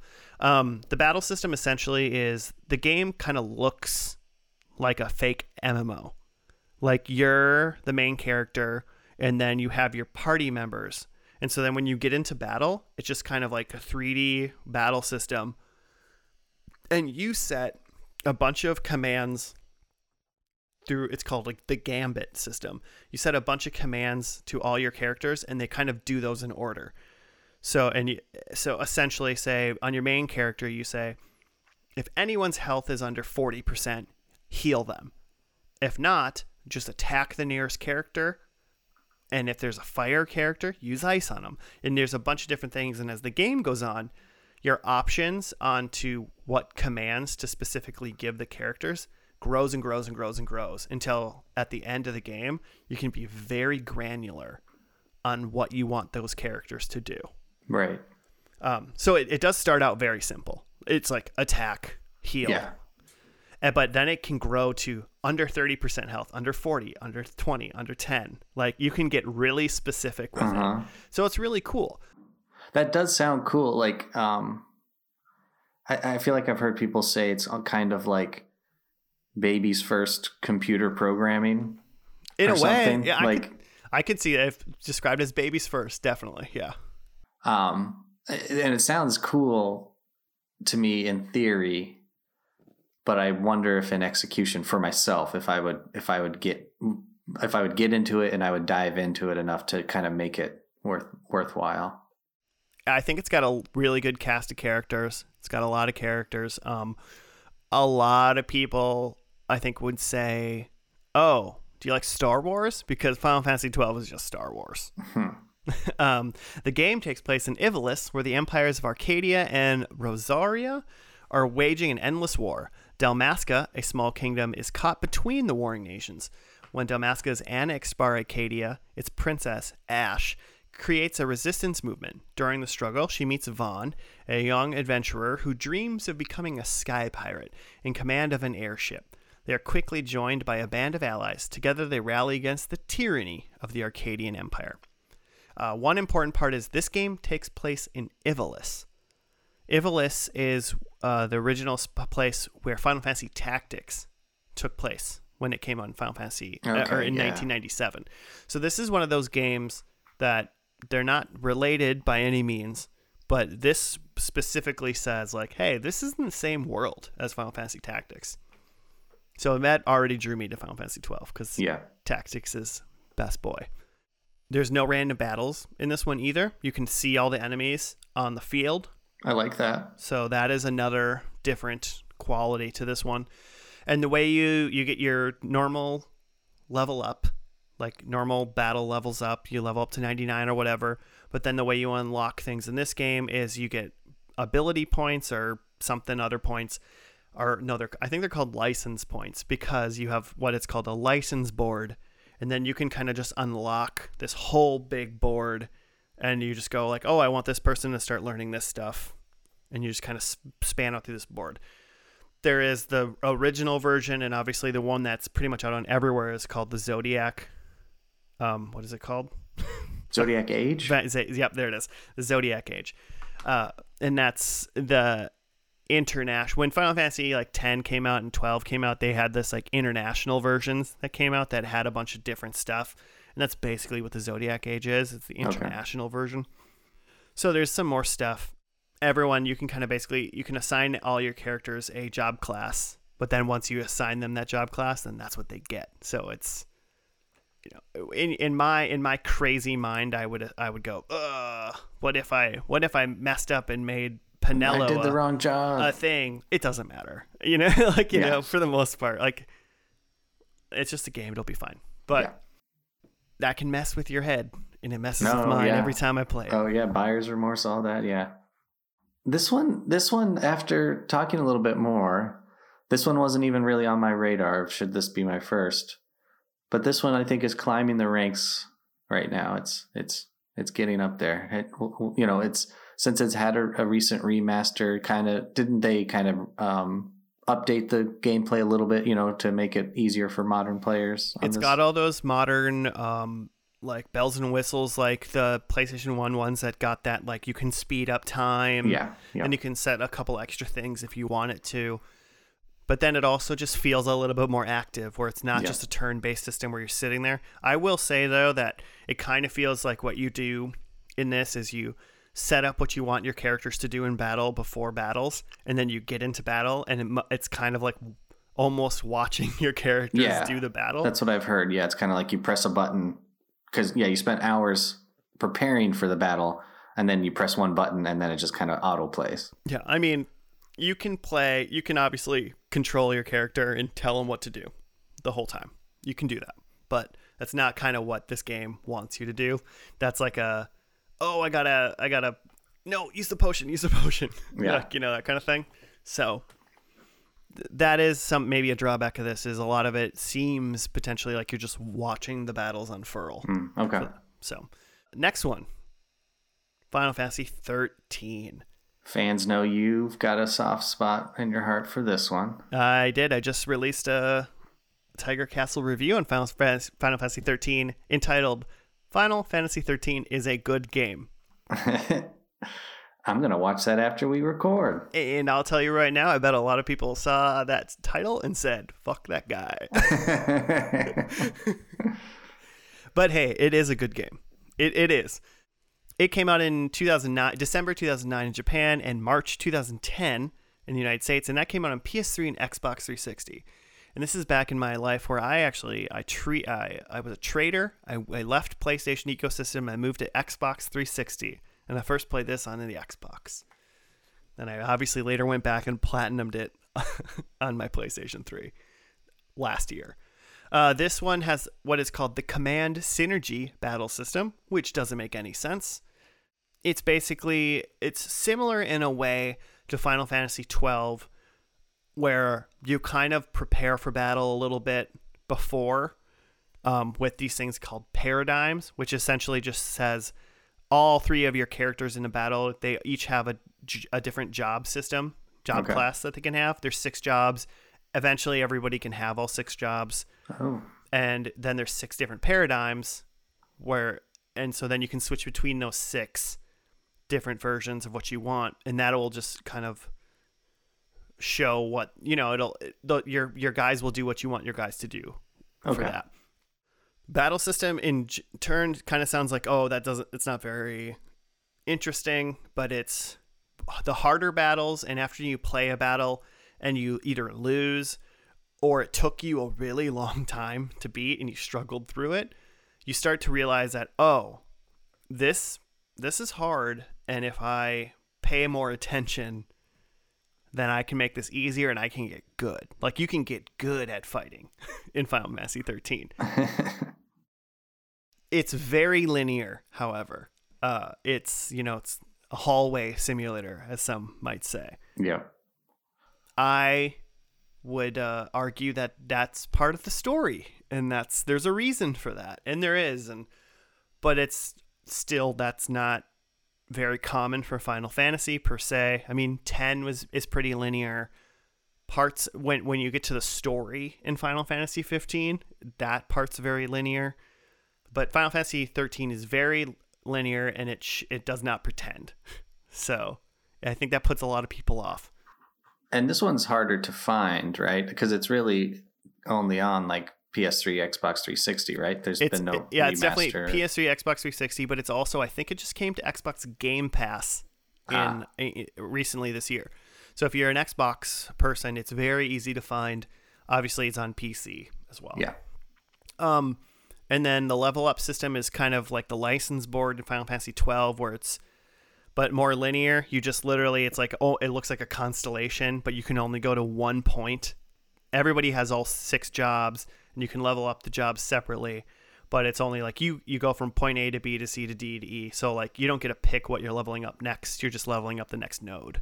Okay. So there's that. Um, IGN gave it a 10, uh, the 10th best, and I think they they only that was only behind eight, or in front of eight and two. Okay. Eight's still better than thir- um, eight's better. I'm just saying they're doing it dirty. Uh, and Polygon rated it 13 out of their 15, so it's low. It's low in everybody's thing. okay. it's it's the death stranding of final fantasies you like it or you don't you know Okay. it's not for everybody but it's not as good as Death Stranding. I knew. I don't want to. I don't want to. I don't want you to pretend. I borrowed your Death Stranding, and I don't want you to pre- to think that I think it's as good as Death Stranding. Okay. Come on now. Coming to an end, Nick. You're, Yeah. Are you are you prepared to make your decision right here? I, I I mean, you know, I want to hear about what these last two have got going on, but I think I might have a decision. All right. Uh, the next one is the other MMO that is currently very much active Yeah. with a lot of users. Uh, it's Final Fantasy XIV: A Realm Reborn, and the reason why I say that is because this one came out in 2013. The original Final Fantasy XIV came out in 2010 and just bombed. Everyone, it was universally disliked, I guess. Um, I didn't even really know about it or catch on to it in 2010. Square was like, "Yep, you're right. It's crappy," and they completely remade the game. They called it a Realm Reborn. I played through about half of the actual campaign in 14. I would love to go back to it, but it's an MMO, so you need friends. So hey, Nick, if this wants to be your first Final Fantasy, I- I'm here for you, and I got a couple other people that'll be here for you too. But they re- completely remade it, and that's even the remake itself is kind of part of the story right at the beginning. Yeah, no, I I watched like randomly a few months ago, a like a documentary, a YouTube documentary series about Final Fantasy 14 and the whole story, and it was super interesting. And um, uh, I love the doc. I think it was uh, the channel's Noclip. Okay, yeah, of I've heard of that. Um, but yeah, it, uh, it it seemed like a cool story, and it's one of those things where like I'd love to become a part of that world, but I just don't think I'm ready for that. It's it's a lot. I will tell you, I I probably dabbled in 14 for about six months with my friend Mhm. Brian. Uh, he lived in New York at the time, so it was kind of a perfect like it's perfect to be able to hang out with somebody and, and Yeah. play and, and, and chat. But I mean, there, there's still a there's a fourth expansion that is scheduled for fall of 2021 still. So I mean, brand new content's coming out constantly for this game still. Yeah, Um, Final Fantasy XIV takes place in the fictional land of Eorzea, five years after the events of the original 2010 release. At the conclusion of the original game, the primal dragon Bahamut escapes from its lunar prison to initiate the seventh umbral calamity, Jesus Christ, an apocalyptic event which destroys much of Ezor- Eorzea. Through the god's blessing, the player character escapes the devastation by time traveling five years into the future as Azoria recovers and rebuilds. The player must deal with the impending threat of the invasion of the Garlean Empire from the north. I did not get that far into the the, the total plot. I got I you know I got dove I I got stuck in like I was chopping wood and fishing a lot. uh, grinding. Yeah, I just it's there's so much to do. You could live your entire life in Final Fantasy 14 and just be like, no, I just fish and I have a hut over here. Like it, you could and I and I ride like a la- a llama or something. It's just a lot to do. If you're into MMOs, this is one of the more prominent MMOs there's around. Honestly, um, it's like World of Warcraft and Final Fantasy 14. Yeah, I mean this days. one this one is really popular. Surprising, it surprised me to to learn how popular it was and still is. hmm I had a great time. It's uh, obviously uh, it's on PlayStation 4, very much on PC. I would assume it's on. I don't. Is it on Xbox? I honestly didn't Uh, look up. I think so. I wouldn't see why it wouldn't be. Yeah. IGN did not rate this, and Polygon wrote said it was its 15th. Wow. I think it's just because it was, and maybe just because of an, its MMO status and whatnot. Right. Obviously, if you're trying to get into Final Fantasy, this is not the game that's going to show you what Final Fantasy is. This is for someone who's played four or five games and now wants a persistent Final Fantasy world Mhm. that they can live in. Or honestly, someone who doesn't care really care about Final Fantasy, but just like is over World of Warcraft or over yeah, some other try MMO they MMO did. out. Yeah. Because I've heard now it's saying it seems like people are saying this might be the best Final Fantasy ever. No, I've heard I've heard a lot of praise about its just literal campaign story Mhm. about how good the campaign is. Yeah, that's the, yeah, that's what I've heard. And I remember seeing some of the ba- when the bad guys are like introduced in the game and they walk out and they're wearing their armor and stuff and I'm like these bad guys look bad ass. so, I will tell you right now that they they look cool. So, and it, and it, yeah, it was it was good. I just fell off because me and my friend weren't playing as much, so we just Mhm. stopped. You need friends to play it. You can play it alone. You can make friends. I'm not good at making random internet friends. Yeah, so. I don't really do. I don't really go for that. someone's like, put on your put on your headset, and I'm like, I don't have a microphone. I don't want to. I don't have a microphone, and I do, but I just don't want to. I just don't want to put it on and talk to strangers because I'm Yeah, scared. same. Um, and then we got one more. Final Fantasy 15. Uh, that came out in November of 2016 worldwide. It's on PS4 and Xbox One, and obviously you can play it then on all the brand new consoles by sticking that old disc in there, and it'll still work. Mhm. It has the Active X battle system. Basically, it is your it is a just a straight up action RPG. Um, kind of hard for me to describe maybe what it feels like today, since when it it I played it right when it came out, and you could only control one character, only control Noctis, the main character. Now you can switch between characters during battle. They did a lot. There was a lot of DLC. Um, it kind of felt like it was incomplete when it came out. The story, Yeah, that's what I heard. The story was whatever. It had a really big open world, and yes, if you listen listen to some Tiger Castle videos, I shit on Final Fantasy 15 sometimes about its open world issues. It was a lot of like it's a huge open world, and it felt it feels a little desolate. like there's not yeah, that that's what, I feel like that's what I, I, I had heard as the consensus is that yeah, it's a huge open world, but there's nothing to do in it. Right, and and uh, the the for the most part, the, like the side quests that you get, because that's like, and don't get me wrong, even though I say this, I played it for a hundred hours and platinumed it, and I did like it a lot. But it it was like some guy was like, "Hey, could you go across the map and kill some varmints at my farm so I can grow my carrots still?" And so Mhm. you know, or hey, can you go over there and grab the coin that I lost in the in the cave? So none of the side quests, in my opinion, really added too much to the world building. They were just kind of fetch quests and stuff. yeah, like busy that. work. But there's a royal edition now that uh, quote unquote fixed some of the early story issues and added some stuff to it. So, and and it very prominently when you put the when you put it in your system, it says Final Fantasy 15, a Final Fantasy for first timers and like Final Fantasy lovers, essentially. Ah, so they're trying to get everybody under the tent. So Square itself said, "Hey, you never played a Final Fantasy before? Maybe this one's your first one. It's a good it's a good place to start." Um, it's four four uh four dudes dressed in black driving a car around the world. Looking like a boy band too, right? Pretty much, pretty much. I really enjoyed, by the way, I really enjoyed the uh, bad guy. I really liked some of the story in this revolving around him too. It really felt for him like it was a it was a it was a good story. Okay. Um, it's just there was a lot in the middle that wasn't like insanely compelling, but still good. By no means not good. Um, really quick, Final Fantasy 15 takes place on the fictional world of Eos. Aside from ins- um, aside from Insomnia, the capital of Lucis, all the world is dominated by the Empire of Niflheim, who seek control of the magic crystal.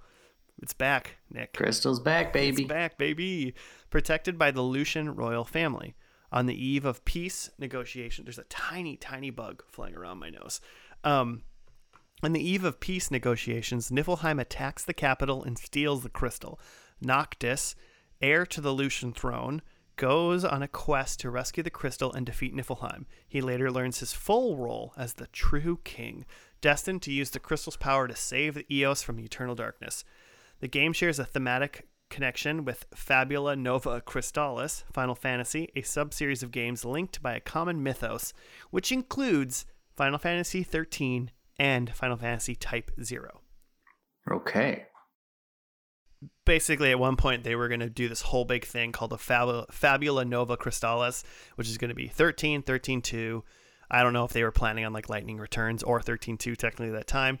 There was one called Final Fantasy 13 Versus, which never came out, and that eventually just turned into Final Fantasy 15. Oh, that's right. Yeah, that's right. and then Final Fantasy Type Zero. They're all extremely loosely connected by a means that essentially don't matter whatsoever. You know, Yeah.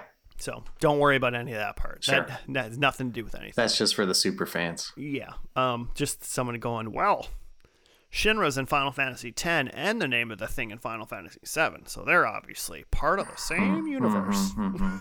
you know that kind of stuff. Doesn't really matter for this, but right. good game. Obviously, the most modern Yeah. current one there is. So there's that. It's got a good fishing. It's got some fishing in it, yeah. so I can't complain about that. I should have put a card game in it. I'll tell you that right now. I'm I am intrigued by 15 just because it is modern. It's it's an action RPG, which is something I'm more accustomed to. Something I'm uh, I play more more frequently than a turn based RPG. Um, but I think the amount of time I'd have to devote to it, and just after hearing some of the the negative um, feedback about it, which is still usually couched in positivity. Like I think most people thought the game was okay at, at the Mhm. very least.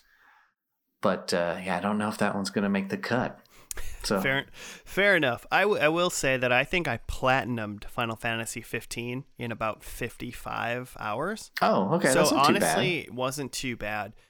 To put in perspective, I platinumed Final Fantasy 13 in 125 hours. Yeah, okay. Fifty-five. I can do. I can work with fifty-five. I, I beat the story in 15 and, and 13 in about 55 hours. Oh, okay. So Damn. yeah. No, I hated my life that year. Don't worry that I platinum 13. All right. So is it is it time for the big reveal? I think so. All right. Let me let's. Uh, yeah, we're we're we're getting long in time, so I won't take up too much more. But let me think if I can list off the who's in the top five running right now. I would love that. That'd be fantastic. All right. Actually. in no particular order. Um, Final Fantasy VI has made the cut. Okay. Final Fantasy VII, Final Fantasy IX, hmm and Final Fantasy twelve, which I didn't think was going to make it in, is in there, and Final Fantasy fifteen. I think. Okay.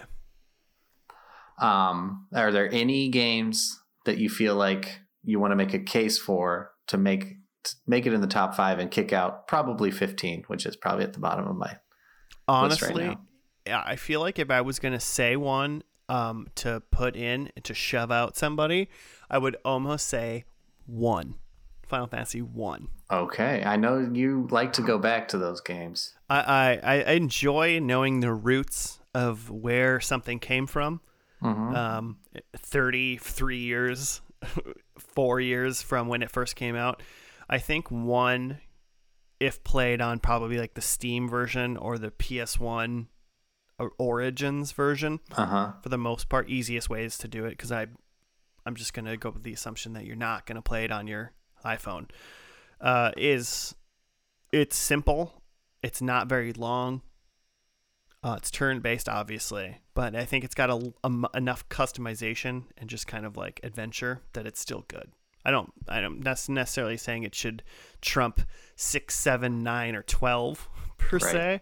But if I was gonna say, if someone said play one or fifteen, right now I would tell you to play one. Okay. Okay. It's a good argument. Strong argument. but he ain't getting in. Ah!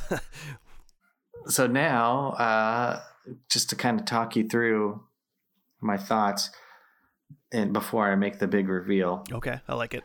after hearing the spiels, after hearing the synopsises, and just a little bit more uh, information and history and kind of the battle systems, I definitely think I want my first game to have the uh, what is it, the active time battle system? Yeah, the one that kind of persisted through four through nine. Yes, Yep.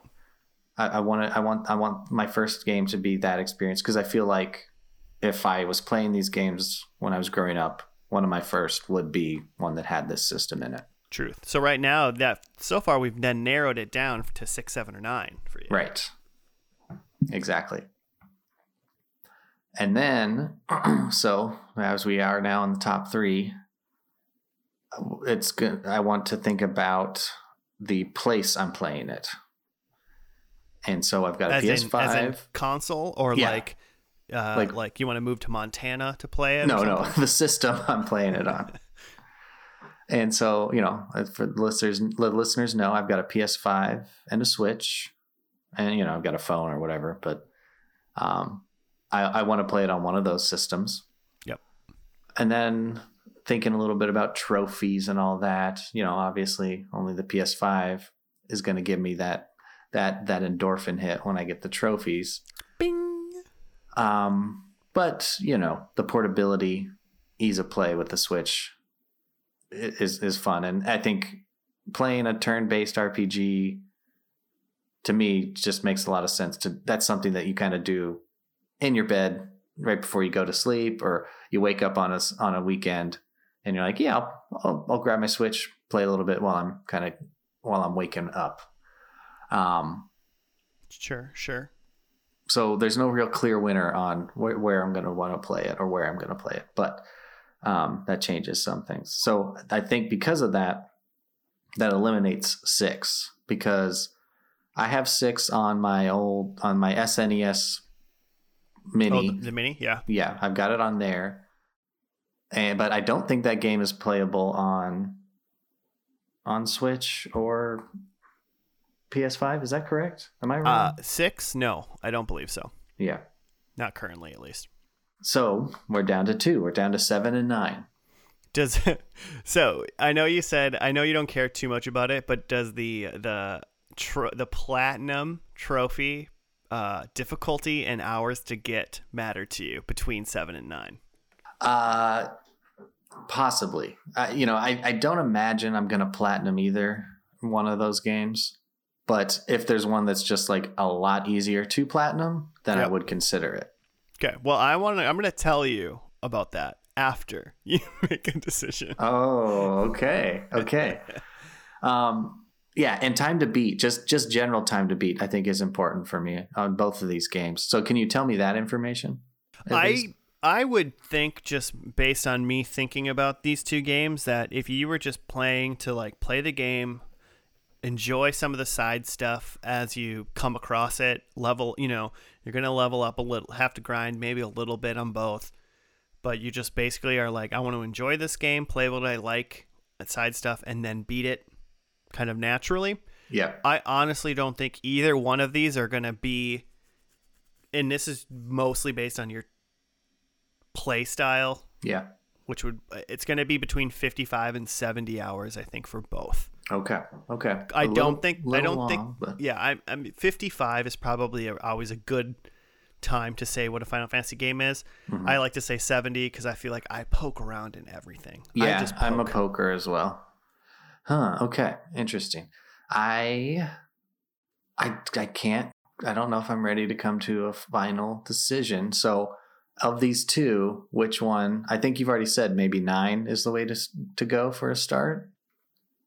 You know, they they both they both are so interesting, especially in the the public eye, uh, because obviously seven, based on everything we said today, with all the news of all the new Final Fantasy seven games are coming out, all the ones that have been, Final Fantasy nine is just Final Fantasy nine. Mm-hmm. There's never been s- other things. And there's Nine no two, yeah, whatever. there's Yeah. not nine two, Lightning's Return. uh, but seven has a billion things, but you don't need any of the other stuff on seven either. And like, what happens when you play seven and you love it, and now all of a sudden you have six other games essentially right. to play. Right. So there's there's a cost, there's a benefit. So part of me is be, just to be part of the zeitgeist and to be part of the everybody. Seven is such a good way to go, and it's a good game, you know. And with the state of the world, with everything, seven is very like anti big corporation. Yeah. And yeah. I like Fighting against the man and stuff. So that uh, oddly enough, that I feel like the timing in seven and ninety seven when it came out was pretty good, and the timing in, s- for seven right now is still pretty good for, for what its content has. And nine is just like, hey, do you wanna you wanna be in a fantasy world and fight some dragons, um, but like save the world against maybe an evil monarch and whatnot with just lovable, good characters and stuff. Nine is also good with. I would say in my maybe it's not better. It's not better gameplay. I think they're just both really good. Yeah, I can't help you make this decision. I know. I was yeah, trying I think to. You're, you're you're you're stuck now too. I've waffled back and forth. I, I mean, Okay. if your decision, do you have it? I I, I I've been waffling too because originally I was thinking it's nine. It's got to be nine. But then as we were been talking through it, and I've been weighing the weighing the options, I'm like, oh, maybe I should do seven.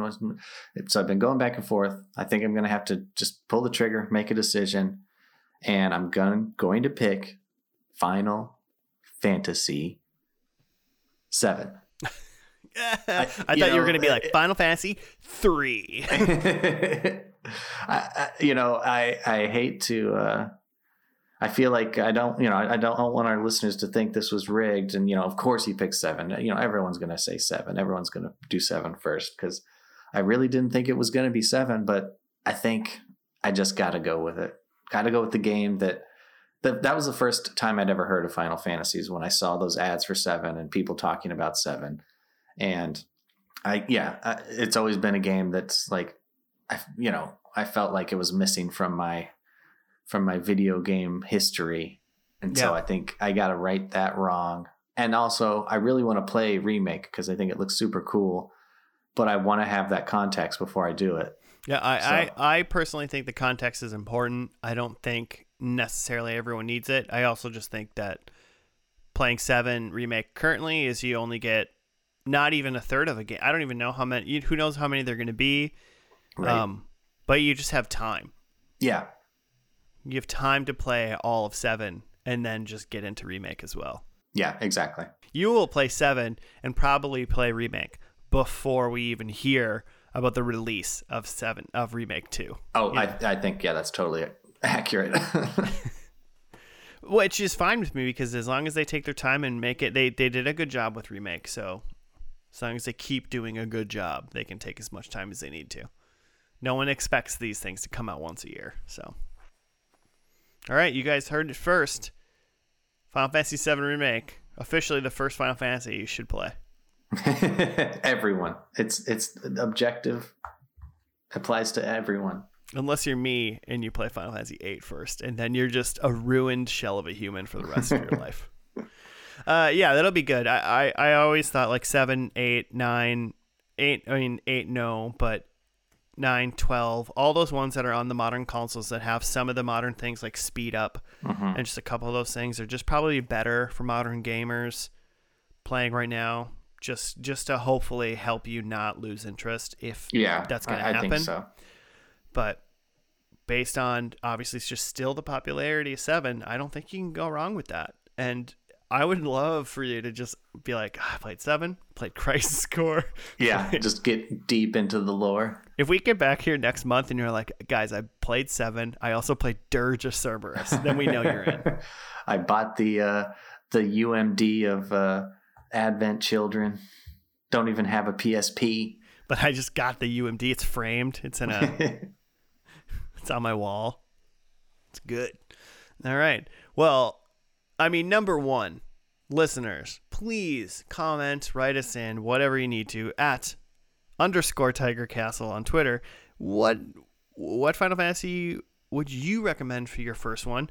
If you're picking one, which one did you pick and play? Mm-hmm. Especially as an adult. As a kid, I feel like a lot of times someone's just like, got this game, and that's the first. That's why a lot of people played whatever their first Final Fantasy was.